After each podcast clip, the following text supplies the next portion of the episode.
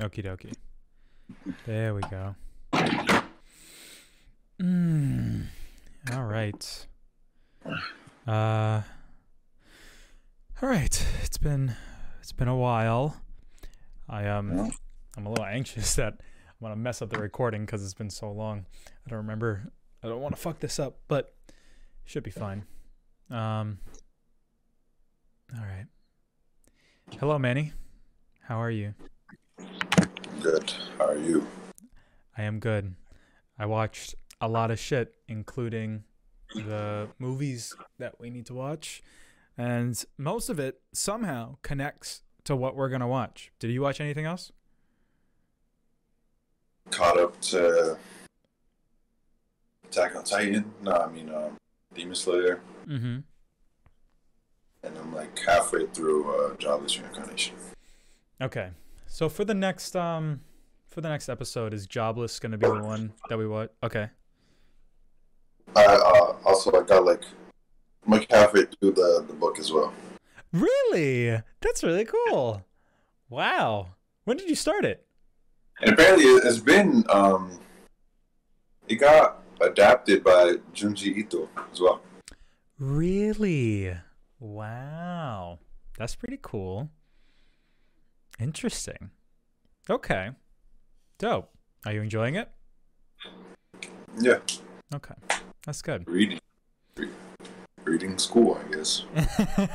Reading is cool. Um all right, I guess uh I guess we'll just get into it then.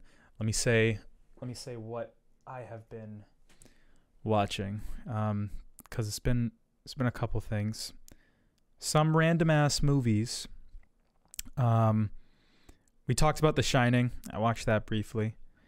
Um have you ever heard of this isn't really connected to what we're going to talk about today, but have you heard of the Bandersnatch Black Mirror thing? Nope. No? Okay. Well, have you heard of like the Telltale games like The Walking Dead or The Wolf Among Us? Yeah. They made a Black Mirror episode that's basically a Telltale game on Netflix. So like you go on Netflix and you click play and it's like you choose like what the characters are going to do, kind of like The Walking Dead or something. And cool. yeah, it is pretty cool.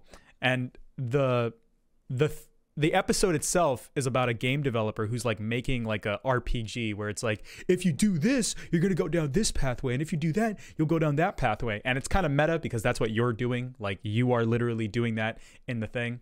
And it's very like matrixy where it's like what's what matters, free will or fate? Like what matters to the main character, what he wants to do or what you the player want to do.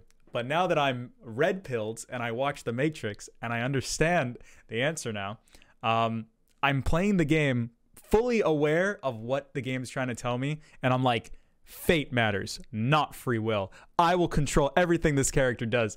And um, it can get pretty dark depending on your choices. Like, there are some choices that make no fucking sense, but you can do them, like kill your dad killing your dad doesn't do anything, but you kill your dad, and it's like it causes this whole other plot line. Everything goes in this direction, and every single time you play the game, you're gonna get an ending saying like, because the main character is developing a video game, and at the end of each like pathway, it's like the uh, rating he gets on his game. So at the end of the pathway, if you didn't do it like correctly, um, quote unquote correctly, the game's gonna be like, uh, not a very good game. Two out of five.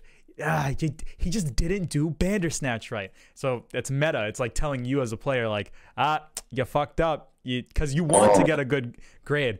But I understand now. In order to do good when making the game about the branching pathways, the character has to understand that nothing matters and that he has to submit to fate. So when I so when I kill the dad, the character in the thing is like, what do you want me to do? And he like looks up at the sky and then a choice pops up like chop him up or bury him and obviously you got to pick chop him up because that's the more brutal one. And then uh, you pick chop him up and the character in the show goes, "Really, man? Fine." and then you see him chopping up his dad and then at the end it's like Wow, Bandersnatch, masterpiece. Five out of five. Did you hear the creator went insane and chopped up his dad? Crazy. Yeah, but dope ass game. So Um, it felt like The Matrix like taught me how to enjoy this this little movie because I played this in high school when it first came out, and I was like, that ending sucked. I don't feel like replaying the whole movie just so I can get a better ending. Um, which is really annoying that you have to like watch the same scenes over and over again if you want to like get the better one. Um, so yeah, that was fun, and I just thought that tied in with the Matrix conversation. Um, and I was very proud of myself. I was like, "Oh my god, I fucking won the game! I won Bandersnatch." So there was that. Um, yeah, it is. It is really cool. Then I watched. I'm gonna. I'm, I only want to mention the ones that are important.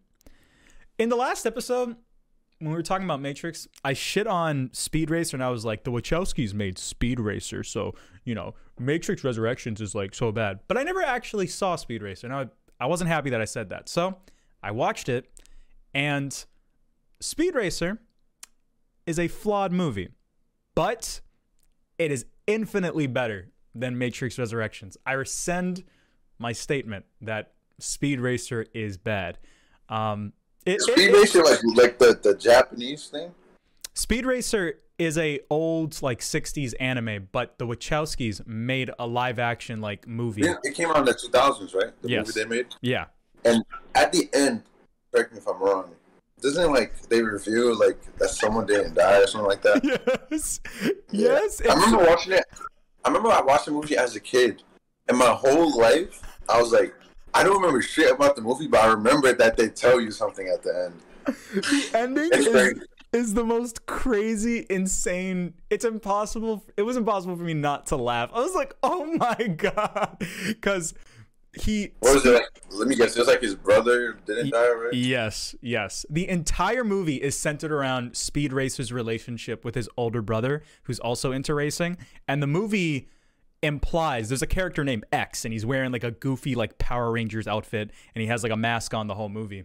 So you're thinking as the audience member, oh, X is his older brother because when you go on Wikipedia and you look up Speed Racer, it literally says like the first thing on Wikipedia is like Speed Racer likes to race. His older brother X, the bad guy, is really his older brother, but he doesn't know. So it's like, I guess it's in the anime. So I'm sitting there thinking like, all right, they're gonna do what the anime did. But then there's a reveal like, no, um, the guy who's ex isn't his brother, and his brother really did die in that car crash 20 years Oh. ago.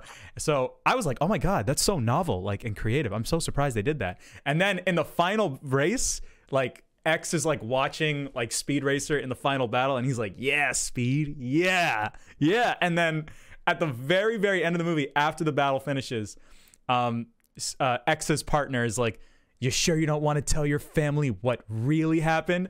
And then it does this like flashback sequence where he gets like plastic surgery to change his face so that no one knows who he is. It's so fucking funny, and it's like, why did you reveal that it's his brother after the fact? Like, what significance does that hold besides being goofy and silly? And I don't know. It's fun. It's funny. Like I think that's pretty ironically like cool while also being somewhat kinda in a weird anime way unironically cool.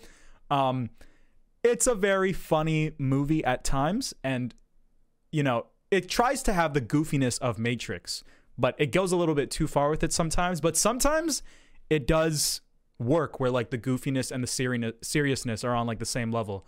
So the movie is honestly kind of fun, and I would How was the um, the visuals? fucking amazing. Like actually amazing. Like have you ever seen Spy Kids 3? Yeah. It has that tier level of animation, which is not amazing, but it's so unapologetically like, yo, we know this doesn't look real, but we're gonna kick it up to like 11. And I can't explain how the directing is until you see it. The way it's directed and shot is very goofy, but also very thoughtful. So that honestly carried the movie. Like every race scene was fantastic. And I'm bringing this up because it will somewhat come into play when we talk about Wind Rises. Um, but yeah, Speed Racer is good. It's way better than Resurrections. It's insane because like Speed Racer looks like in that way with, with the race scenes, the thoughtfulness towards the races is on par with the thoughtfulness towards the Matrix movies. So I watched that and I was like, what? Like, this isn't like Resurrections. This is actually like trying. and it's succeeding. Like, the races are fucking fantastic. They're really good. Um, so that's that. And then I watched. Um, this is some. This is not really related to anything we're talking about, but I watched a documentary um, called Life Itself um, about a popular film critic. Do you know who Roger Ebert is? No. Okay. Roger Ebert is like was like the most popular movie criticism person ever. Like before YouTubers existed, he was like the guy. And he had a TV show with like one of his friends where him and his friend talked about movies. And that was like the show. And it was really popular and everyone loved it.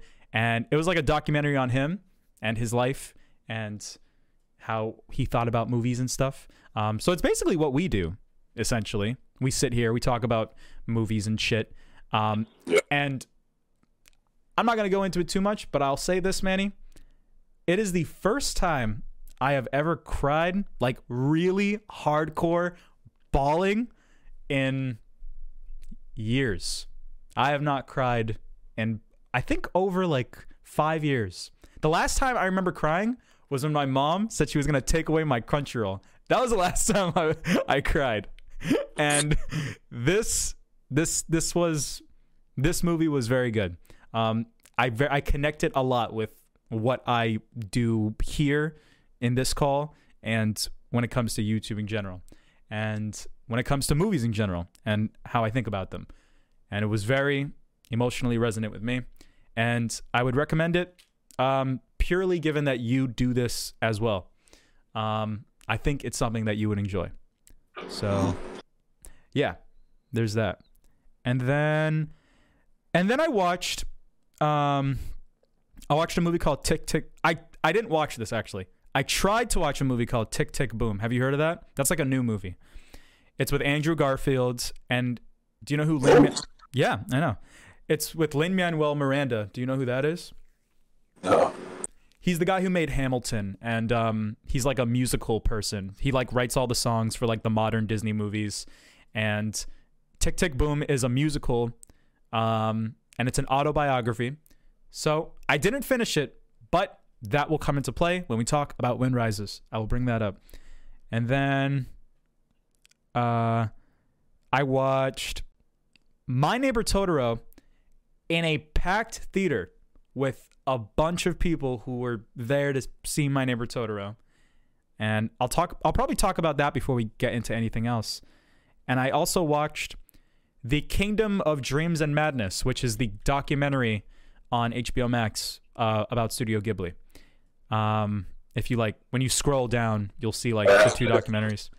I saw the Neverending Man Hayao Miyazaki when it came out, so I didn't watch that again. But um, I watched this one for the first time, which will come into play when we talk about Wind Rises. So, yeah, there's a lot of there's a lot of interesting stuff in that in that documentary. Um, it's basically just about Miyazaki and like Studio Ghibli when they're making Wind Rises. That's basically what the documentary is. Um, but yeah, so I guess I will start. Miyazaki cried at the end. Yeah, he did. He actually did. It was like a it was like a big thing. He was like, "I've never cried at my own movie before, guys. That shit was crazy. Good job." And it was it was very heartwarming. Um, there's a lot to say about Wind Rises when when we get to it. Uh, uh, when it when it comes to like that documentary. So, all right, I guess I'll start with uh, Totoro. Ready? Okay. So, when watching when talking about this, I'm going to reference our old conversations. What we talked about, um, I listened back to our first, the episode four when we talked about Totoro when you watched it, and I'm going to reference Ponyo since Ponyo is very similar to Totoro in many ways, and I spoke negatively about Ponyo, um, and uh, it's important to go back and forth when talking about Totoro. So. I watched Totoro, rewatched it, and this time I enjoyed it a lot. I liked it a lot more than the first time I watched it. When we talked about it, uh, like four months ago on that old episode, you were saying like, "Oh, it didn't impact me that much," and I was saying like, "Yeah, it didn't impact me that much either." But knowing me, if I watched it today, I might feel differently than when I felt when I was 18. And fucking 2020 Ali was right on the money. Um, that is how I felt. Uh, and I will also admit that being in a movie theater with a bunch of people that were excited to see it really did shape the experience in a positive way. People were like, people were laughing at like everything, and I was like, oh my god, like I didn't even see that as a joke before, but now recontextualized in a crowd, like I kind of see like what the intention of the scene is supposed to be. Um, it was it was a very lively setting, and it it really bolstered the experience for me.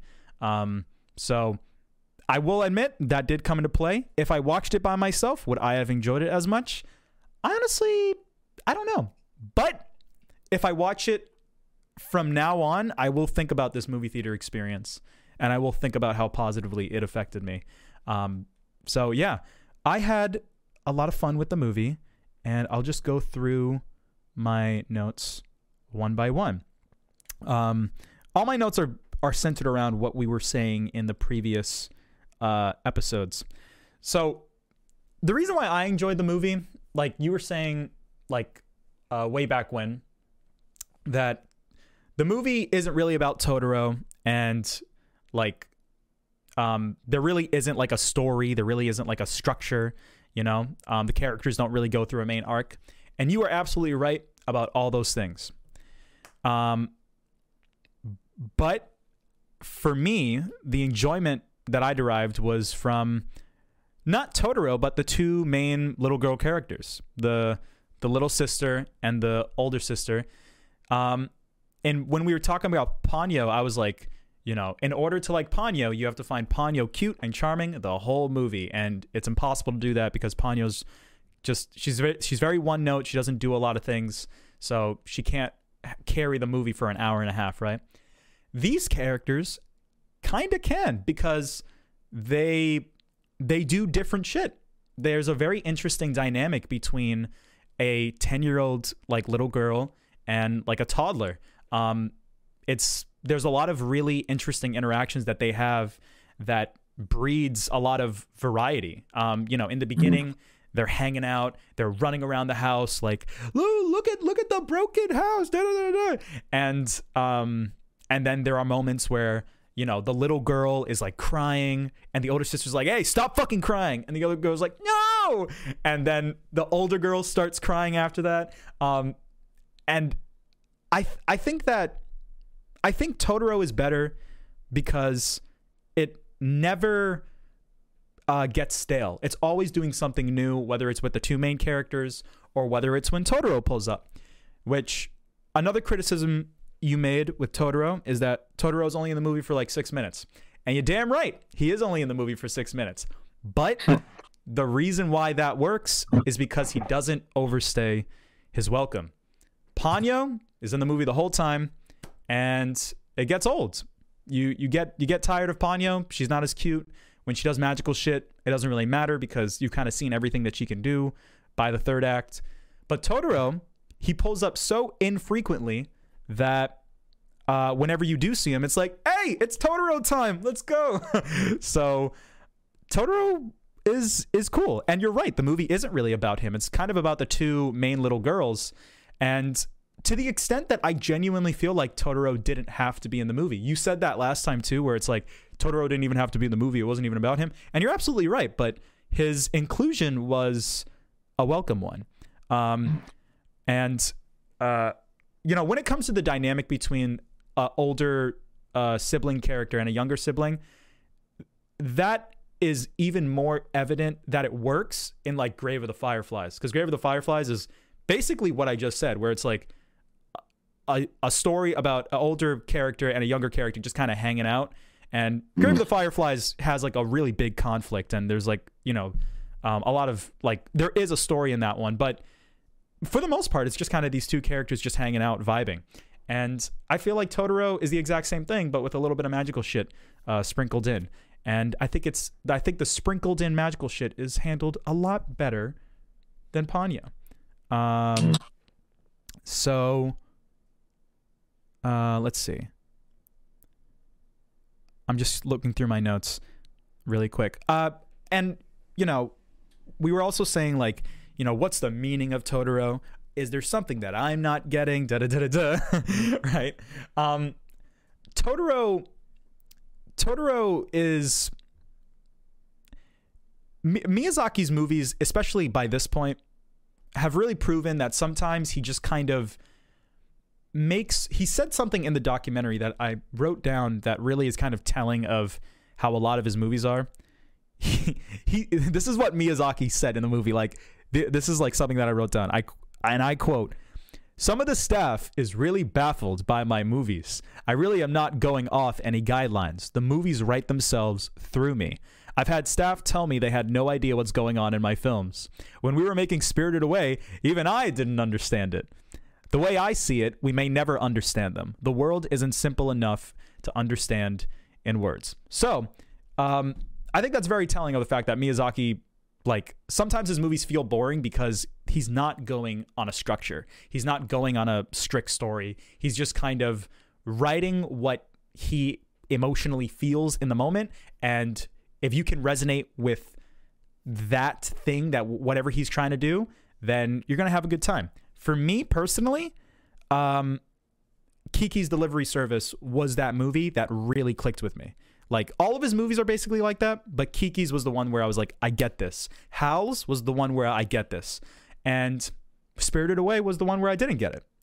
Uh, mm-hmm. Princess was the one where I didn't get it. Still liked Princess because you know blood and violence, but um, Totoro uh, was also one where I didn't get it. But now I kind of get it. Um, I because I'm older. I you know, I can resonate with like being a kid and having like an older sibling and you know going to a friend's house that you've never been to before and running around being like ah, what's that room oh my god new stairs Da-da-da-da. whoa what's going on like I they run they run too fast yeah yeah speed very, very fast people yeah um and, every movie, every Ghibli movie, they're like blazing fast. Yeah. Miyazaki likes when people run. He likes especially like, Mononoke. They're so fast. Yeah. I know. It's intentional in Mononoke though. Like it's the whole point. But to to say, if you were to ask me like what's the point of fucking Totoro? Um I would say that it's it's mainly about just the the value of like the innocence of like childhood. Like it's about these two characters and how they're children and they're just trying to go through this like kind of difficult time where their mom's not around and uh, they're happy but they also get sad sometimes. It's it's about just the range of emotions that you feel during that time and whether that resonates with you or not is is um it's kind of a luck of the draw. Like sometimes it will or sometimes it won't. And it kind of did uh, in the same way that Kiki's resonated with me. So that's what I liked about that one. And I also wanted to mention the ending with like the mom being sick and the little girl. I one thing I really like about Totoro compared to Ponyo, we we were talking about Ponyo and we criticized how Ponyo like, oh, there's the fucking dad and and there's the fish mom, but like they don't do anything until the end. And there's all this implied importance like like like, hey, here's the story in the background, but watch them chill, like for the most part, right? Miyazaki wants them to chill. He wants to show you the hangout shit. He doesn't want to show you the story stuff. But why would you why even do the story stuff if it's not going to amount to anything? You might as well just not have a fish dad. Totoro doesn't really have a story for most of it up until that final bit near the end. So the movie isn't baiting you. The movie isn't uh, lying to you, saying that there is a story. And it's much more honest about, like, yeah, these characters are just going to kind of hang out for an hour.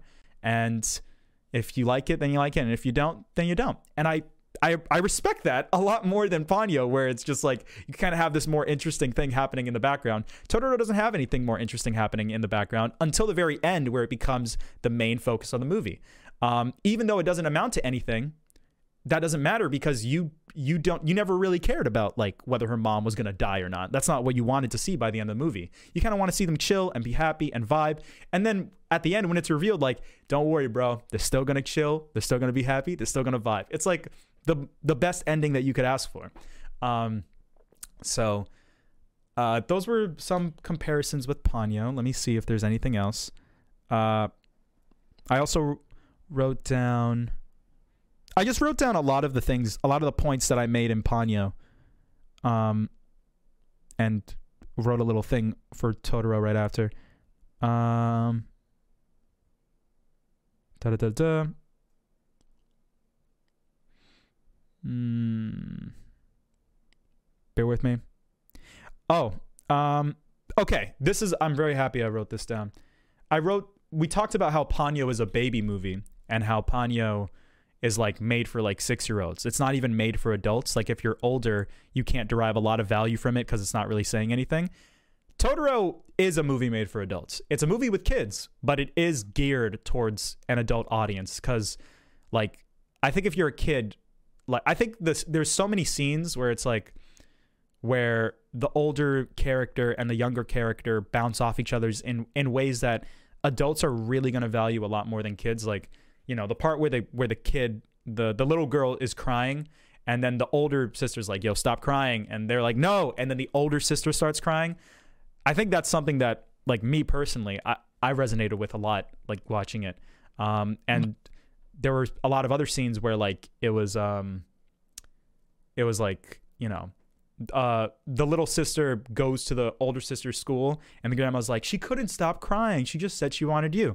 Like, you know, I've been through that as that kid being the one crying, while also being that older sibling where the little sister is crying, and you're like, what's wrong? Like, what's the fucking matter? And they just like want to hang out with you. They don't want to hang out with anyone else. Um, so I I feel like it was kind of geared towards an older audience, unlike Ponyo. It's everything that Ponyo wasn't, basically. Um, I just want to say that like basically everything I said in Ponyo, this movie doesn't really do. Uh, it's it's much better in like every way, and um, I guess I guess that's it. I guess that's that's mostly what I wanted to say about Totoro. Um, I enjoyed it a lot. It's one of the few Miyazaki movies that did resonate with me um, and like clicked in the right way. This is in the same pantheon as like Kiki's and Howl's in like the fact like, dude, I get it.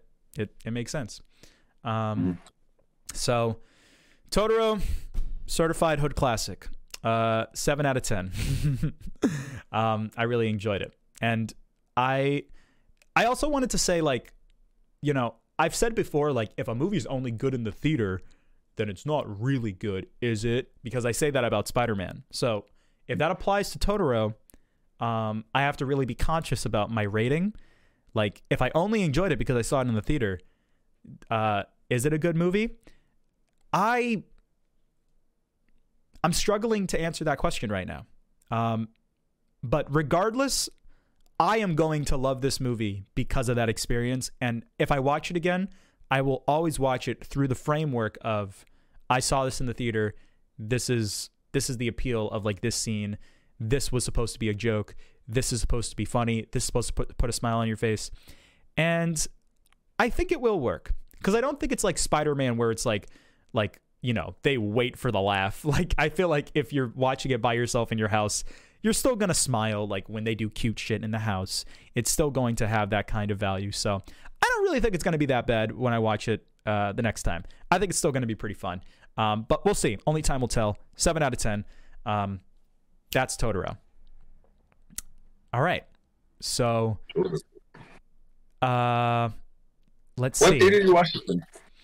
I watched this at the Coolidge Corner Theater. So this is the art house theater that did Taxi Driver that one time, and they do uh, artsy movies here and there, and it's kind of like a community um, in the in the city. So it was sold out because people really respect this theater, people really like it, and um, a lot of people will go to it when they do these one-time screenings for for movies like this. So uh, a lot of like I watched The Shining there as well. That was the one that I was talking about. That was also like really fun and that was sold out. So yeah, and they're gonna do Nausicaa in a couple months, so I'm gonna go watch Nausicaa in that theater again too. In Brookline, Uh, I think Brookline, Brooklyn. Brooklyn, Coolidge. Is it in Brooklyn? Is Brooklyn in Boston? Coolidge Corner Theater, Brook. Yeah, Brookline. hmm Brookline. Is it Brooklyn? Like, is it pronounced Brooklyn? Um, I don't know. I didn't. I didn't. I never knew there was a Brookline in Boston. I mean, in Massachusetts. It's like fucking Worcester, Worcester. Yeah. um. Yeah, it's a very fun theater. I would really like it if you went. I I kept thinking to myself, "Fuck me! I wish Manny could be here with me and like experience the movie in this kind of setting. He might have enjoyed it a lot." Um. So, if you're ever in Massachusetts, uh, consider going Oh. there. Oh yeah, I would, I would love that. That that's so cool. Yeah, that's where I watched 2001: A Space Odyssey too. Like a lot of the movies that I tell you I see, I go there to watch. Um, so yeah. All right. Uh, which one?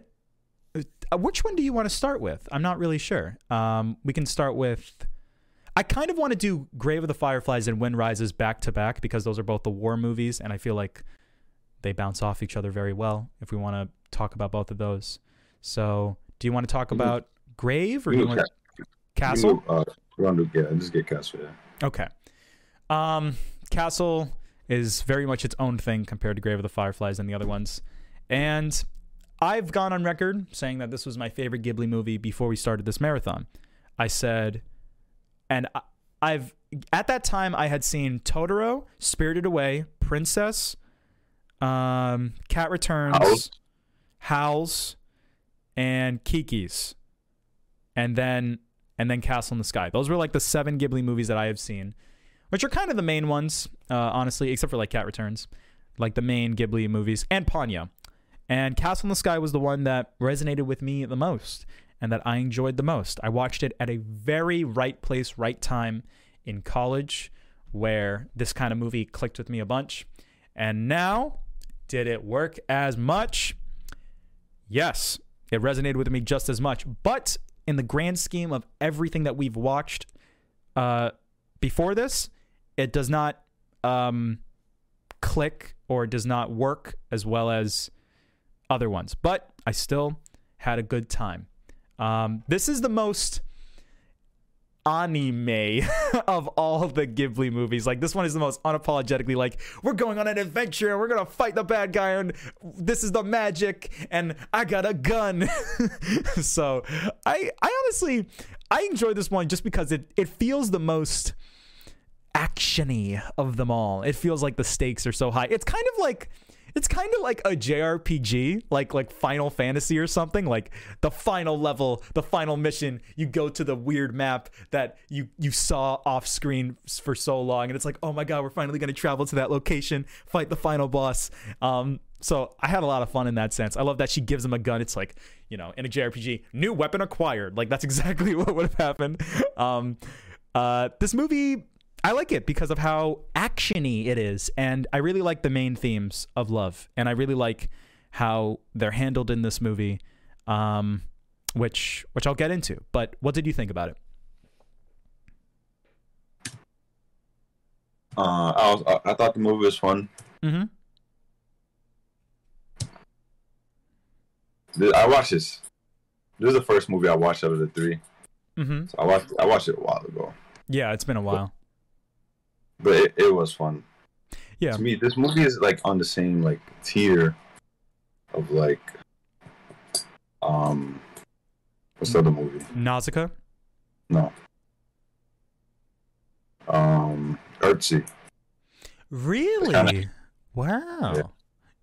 Okay, that's very interesting. Because I feel like this one's more actiony, but I feel like they're both kind of like adventure. Yeah. Not really as much of an adventure in Earthsea, but Yeah. very like actiony.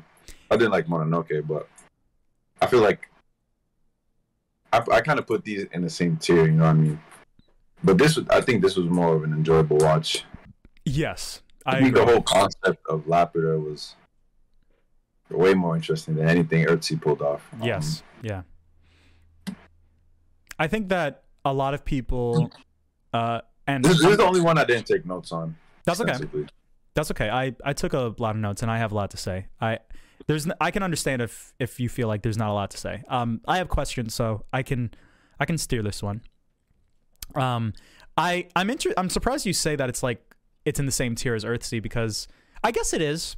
I can understand where you're coming from when you say that, but um, I felt like this one was a lot more quote unquote enjoyable than Earthsea. I mean, I like Earthsea a lot, but um, at least in reference to what most people would feel with Earthsea, where it's like, oh, that one was not very fun and there wasn't a lot going on. I feel like there is stuff constantly going on in this one. I do feel like it is very well paced and um, it never it never takes like a like a breath. It never takes a break. It's like constantly going at it. Um, so I'm surprised you say it's like Earthsea in that sense, but Oh, Yeah, that's very interesting. most most of Earthsea out of every other one. yeah. I um that's that's cool. It's very interesting. Yeah. I don't know. I feel like the ending, like not the ending, but like the third act when they end Laputa, I feel like it was in the Earthsea castle and the dude was like the Yeah. the Earthsea bad guy. Yeah, yeah, yeah, exactly. I I I'm I, not. I I'm kind not saying agree. like they're like just. I know you're not saying Oh, that in a bad way. Yeah. Yeah. I Um. Yeah. I um I do agree. It did kind of have an Earth Sea bad guy where he was like there's love sucks. Fucking the, the earth must die and it's like no. The love is light. So it's kind of the same thing. just- I don't know. This one kind of has recency bias, but how did how did Castle in the Sky like end? What was like the last scene? The last scene, I think it was just kind of them in the ship flying off. I don't remember the very last scene. Yeah. Mm. I I've given this a lot I of just. I love it. I, I really like the Earthsea ending. yeah, Count like I'm, I'm thinking like which one I like more, but the, the Earthsea ending was like the Earthsea ending fly off. was was much She more dies. profound. Yeah, Yeah. Guys mhm. Oh, she's the dragon. yeah. I think overall, what Earthsea is saying is a lot more. Uh, is the way it's saying it is a lot more interesting and a lot more thoughtful than how Castle in the Sky is saying it. Castle in the Sky is very much just like your average anime joint where like characters will run around, they'll fight something, and then they'll say their morals to the screen like love and earth and peace. You should have these values too, viewer. And then, you know, they beat the bad guy. So it's uh it's very simple in that sense. Um yeah, I, I feel like um, I feel like the the first and second parts of Castle Sky are better than Earthsea, but I feel like the final act, right. I think Earthsea has the edge on it. Yeah. I really know, like, The initial like scene where they start like running, and the dad was like Yeah, dude. fighting, and they like they run on the train tracks and everything's like blowing up and shit. yeah. Like that that was cool. That was entertaining. But Major Porco vibes. I don't know. I thought I, I thought Laputa kind of let me down. Mm, I thought it was gonna be a bit more interesting. yeah. I know So I, you get there, it's like I know I hyped just it up. What what's dead? Like the whole like floating city, I thought it would Oh. be like crazy. Oh, you thought like there would be It people like in it it? was like dead robots. Well, they I know they explained it. There's Yeah. some more, Mm-hmm. but I can understand. Yeah, I can understand that not being cool. I I really liked that it was kind of more technologically advanced than like anything else, and I thought Mhm. that the way the the like I don't know, I really liked how the guy basically could control the entire city with like a with like the pearl and he could like do whatever he wanted with it. And i thought the stakes got really high near the end when the boy was like fucking like walking on the bottom of it like grabbing the vines and shit. Like i was like oh my god this is like a video game. This is fucking cool. And i thought it was so crazy when like he he like is hanging on the edge of like the the pipe that shoots out the robots. I was like that's fucking cool as shit. So I I understand where you're coming from. For me, it it did kind of live up to my expectations for what I'd expect from a finale. Um, because compared to everything else, I do feel like it does kind of uh, up the stakes and pay off like everything that it's set up. You see the robot and you're like, oh my god, I wonder what the robot's place is like. And then you see the robot's place and it's fucking cool as shit, and it looks like it's from like a more modernized like world. Um, so yeah, I I did like that. Let's see. Uh, but I will I will say the first and second bit are very very good. I give this movie a lot of credit in its writing. I think this movie is very, very, very well paced. I I think that for an adventure movie, the it feels varied. It doesn't feel like repetitive and like feels like it's doing the same thing over and over again. You might say the same thing about you might say Tales can be like kind of treading the same ground for a little while where it's like, oh, the dude is, you know, depressed and he's dealing with his problems like mentally. And it feels like they're kind of doing that for the whole first and like second half. But with this one you know they're on they're on the earth and they're running away from the spy people. And then they get captured by the spy people. And then they got to go save Laputa um or what's her name? Sheeta they got to go save Sheeta and then uh they're on the ship with the pirates. And now they're going to go to Laputa so I don't know it's very you know you can you can section them off very like well and I like like I said, I like when they jump around. I like when it's a fucking adventure. I like when they do that, and they do that in this movie. It really resonates with me in that sense. Um, so that really works for me. Uh, and w- the other reason why I like this movie is because yes, it is very action packed.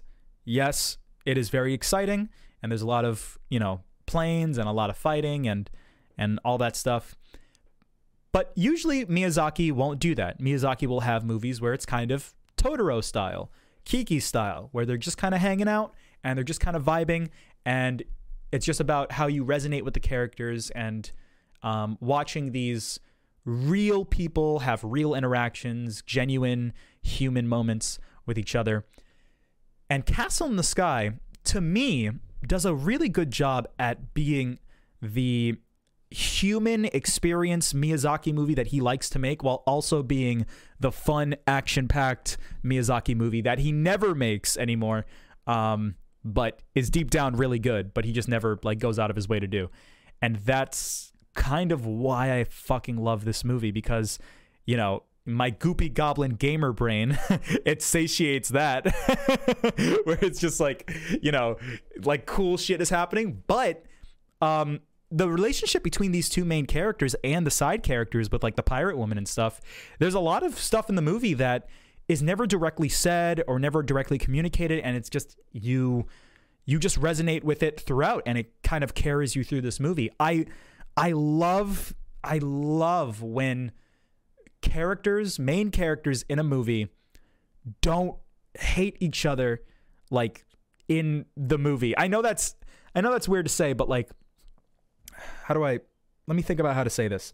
Most movies where two where, where characters that haven't met each other yet end up meeting each other, it's like, who the fuck are you? Who the fuck are you? And they're like fucking mad at each other. And then in the third act, they become friends and they're best buddies, and then they're happy. Um, that's how a lot of like squad movies go. Suicide Squad, Avengers, Guardians of the Galaxy, like a, a lot of a lot of like Toy Story even like is kind of that way. When I when I when I click on a movie, especially a squad movie where it's like watch these niggas go on an adventure, I don't want to see my people not like each other or be mad at each other for like 45 minutes and then they're cool in the last bit. I want to see them be a squad and just go on the adventure and be happy the whole time.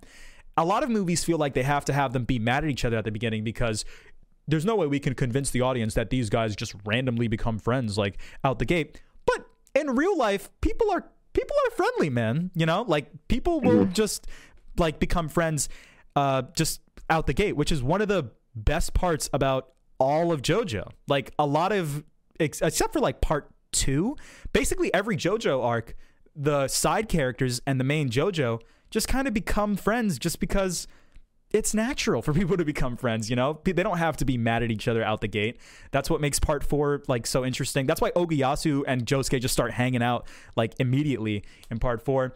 And that's why part three is my personal favorite because you have all these characters of all these different ethnicities that don't know anything about each other. And they're just like, you know, it doesn't have to be like Vegeta and Goku where it's like, fuck you, fuck you. It's, it's just kind of like, all right, let's go on the adventure. They don't even know each other. They don't. They're not super close, but they get closer, and you start liking them more, and they start becoming more friendly. And that's how this goes. She does not like, you know, she's a girl, and a dude just like you know invited her into her house and you know she's probably she should be probably really scared but she's not she's just like oh hey what's your name and she's like i'm pazu and it's like oh well cool i i jumped out of a plane yesterday really that's cool like it's just it's so heartwarming to see stuff like that and it reminds me of jojo it reminds me of uh Road to El Dorado. It reminds me of movies that I like where characters are just fucking vibing and they're not fighting. They're not fighting. These two characters are never mad at each other. They love each other the whole time.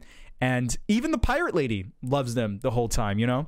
Um, I think I really resonate with everything uh, that's happening between the characters in this movie because it feels real. It feels like it feels like real life in the same way that other Miyazaki movies feel like real life, you know? You don't need an explanation for why they're friends.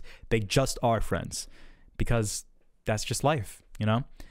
Um, that is honestly one of the main things that makes me love this movie. I love how like shippy they are, the two main characters.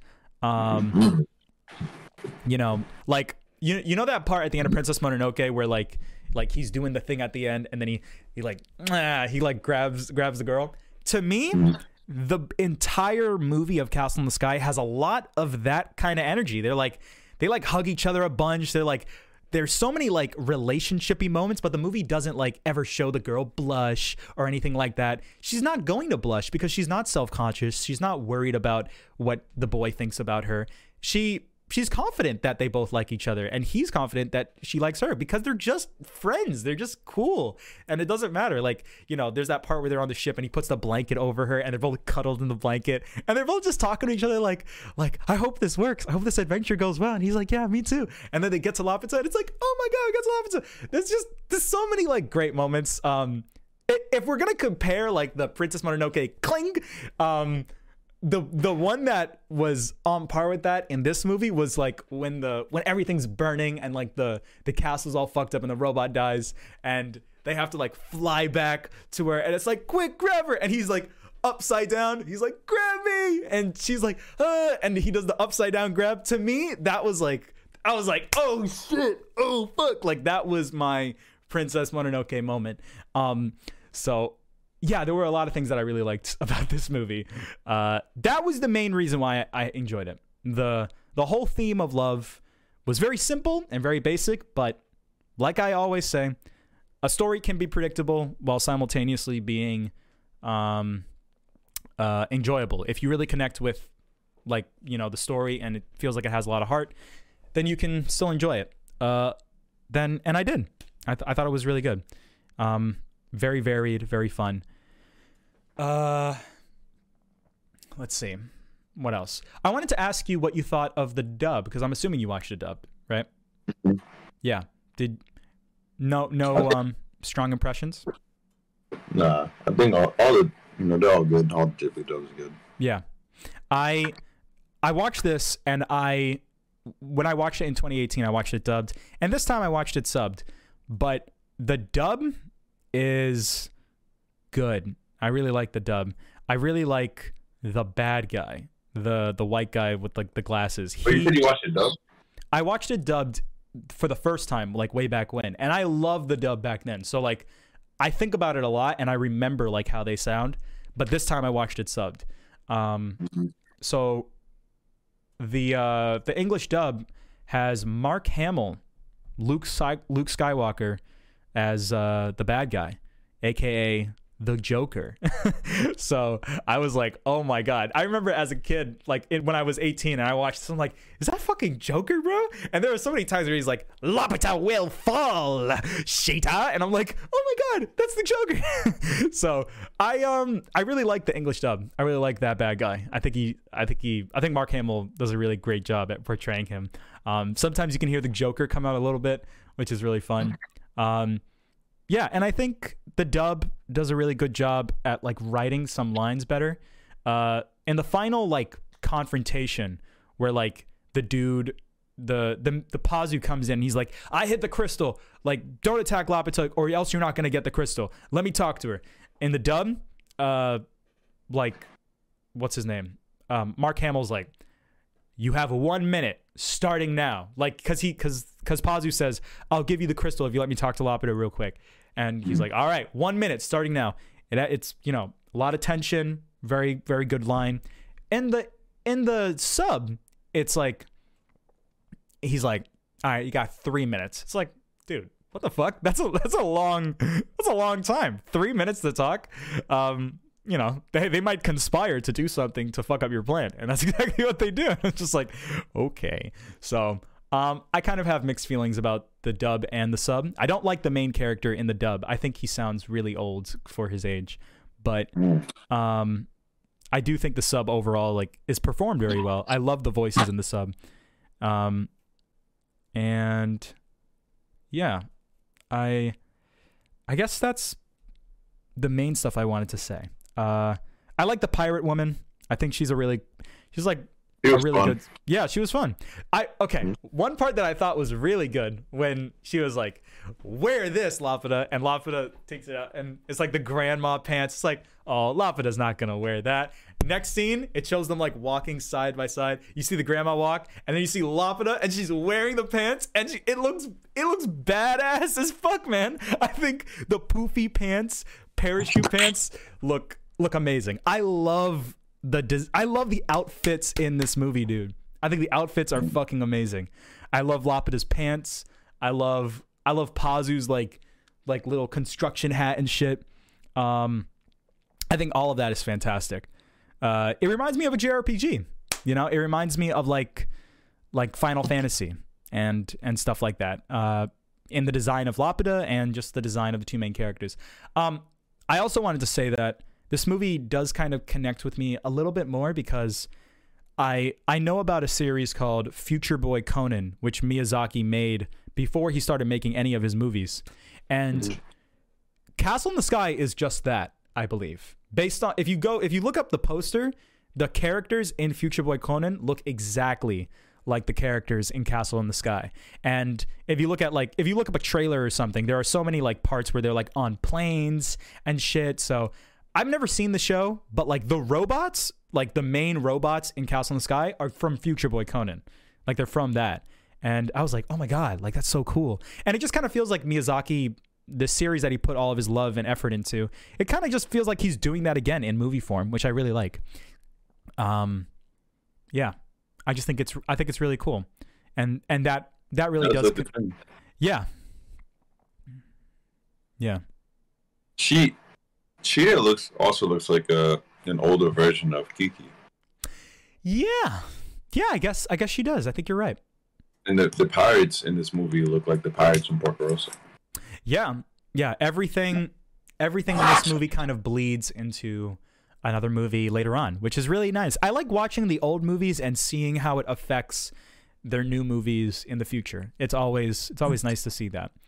Um, uh, I'm gonna peruse my notes very shortly, but I think, uh, I think that's mostly what I gotta say about this movie. I don't know if there's much else. I think the action was really good. I thought the stakes were really high. I think I think the final set piece of the castle is really well done. I think the character progression of the pirate woman is very well done as well. Um, I like the animation. Like I said, I really like this old style of animation more than like the digital, like post Princess Mononoke like era. Um, this this one this stuff really resonates with me more. Uh, yeah. Um. Let's see. I wrote down that I re- I liked the scene in the cave where they're talking about like the stones and like the power of like Lapida, um, with the uncle, like where like if you break a stone you can see like this rare mineral, but if it's exposed to air then like it immediately goes away. I just wrote that Mm. down. I I thought that was really cool. Um, I like the conversation that the boy has with the old lady about like being a man, and she's you know Miyazaki loves his like relationships in his movies, and I thought that conversation when like he's tied up and he's like, "Please, I have to go save Sheeta," and she and I don't remember what she says, but what she says to him like was really profound and like thoughtful. It's like, "Do you really want to save her?" And he's like, "Yes, I do." And then his eyes have that like that like those white bubbles in his eyes, and it's like, all right, kid, let's go. And it's like, what, mom? You're really bringing him along?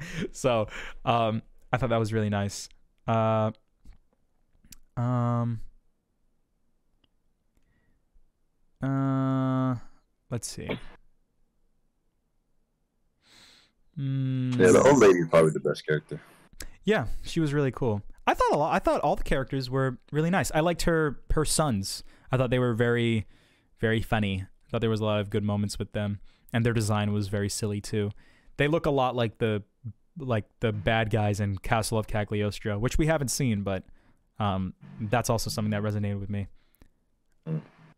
Uh yeah, I think that is I think that's mostly it. Um really good.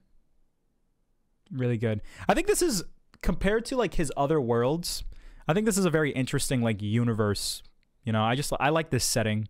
I like this this planet they're on. I like the the magic. I like the robots. I like the the pirates and stuff. Um, I think this is as interesting as like like Nausicaa. It's like on that same level to me. So Okay. yeah.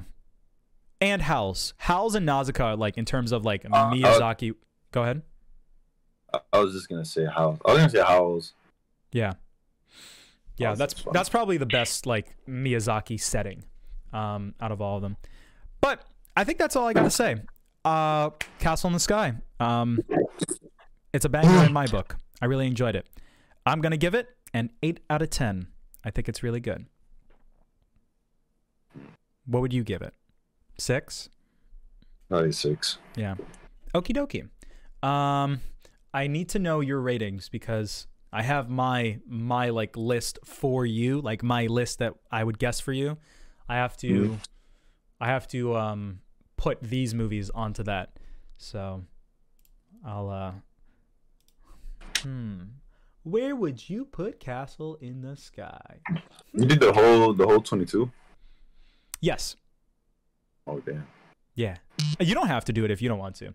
Um but yeah. Oh man, I I've been looking at my list like Yoshikage Kira. I'm out here like, hmm, hmm. it's so, it's so fun to look at my list. I put so much thought into it. Um it's really cool. We watched every Ghibli movie. Not many people can say that. Dude, I know it's crazy. Yeah. So Yeah. crazy.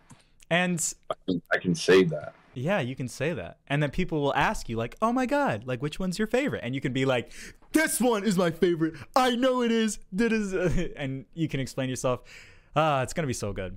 Um, all right. So now we can get into the uh, the crazy ones. Do you want to talk about Wind Rises first or Grave of the Fireflies? I would like to talk about Fireflies, not because I think Rises are bet- is better and I'm like going in that order, just because I think it would be cooler to talk about Fireflies first. But it's up- can Fireflies. All right. So Isao Takahata, um, one of one of his first movies. I don't know if it is his first movie. I don't. It's not his. It's not his first movie, but it might be his first like Ghibli movie. So one of the reasons why I compare Grave of the Fireflies to Totoro in the sense that you know the relationship between the older and younger character really works well in Totoro is because um, these movies came out at the same time, and in theaters they actually were like screened as a double feature. Watch Totoro and then watch Grave of the Fireflies because they're kind of Oh sim- wow. I know it's so weird. Like, and it's it said on like IMDb. I don't know how reliable IMDb is, but it said people would just walk out of the theater after Totoro because they don't want to watch Fireflies because it's so sad. Like after they just watched the cute bunny movie. Um, yeah, it's I don't know. There was like a weird thing where like like one of them couldn't get made if they didn't make the other, so they had to kind of make both, and it was interesting. Um, but they are similar in that sense. They are intentionally similar, where it's like older character, younger character going through life at a young age. Da da da da da.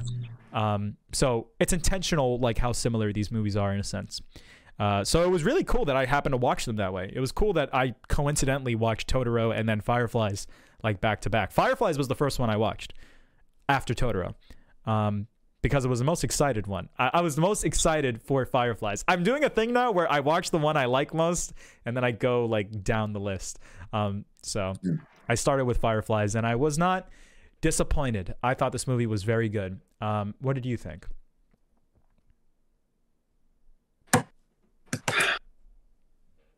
I thought the movie was good as well. Mm-hmm.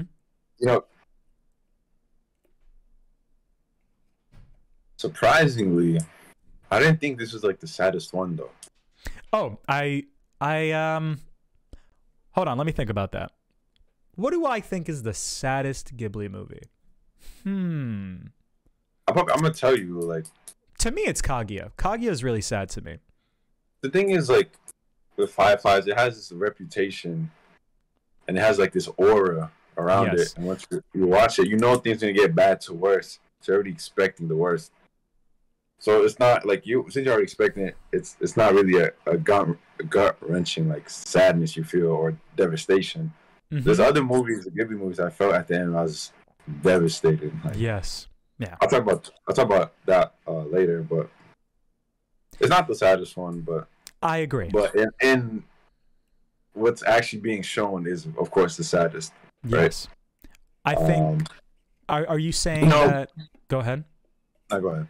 I was going to ask you are you saying that this one was because of its kind of hype as like oh my god this movie was emotionally draining bro i watched a lot of reviews of it like after i watched it and people were like i'm never watching this movie again it was so hard like this movie was very sad i have seen sadder movies i consider kaguya to be a sadder movie i kind of consider wind rises to be I was just gonna. That's why I was saving that one for later. Yeah. I, I think that one's better as well. yeah Uh, It's like, you know, people.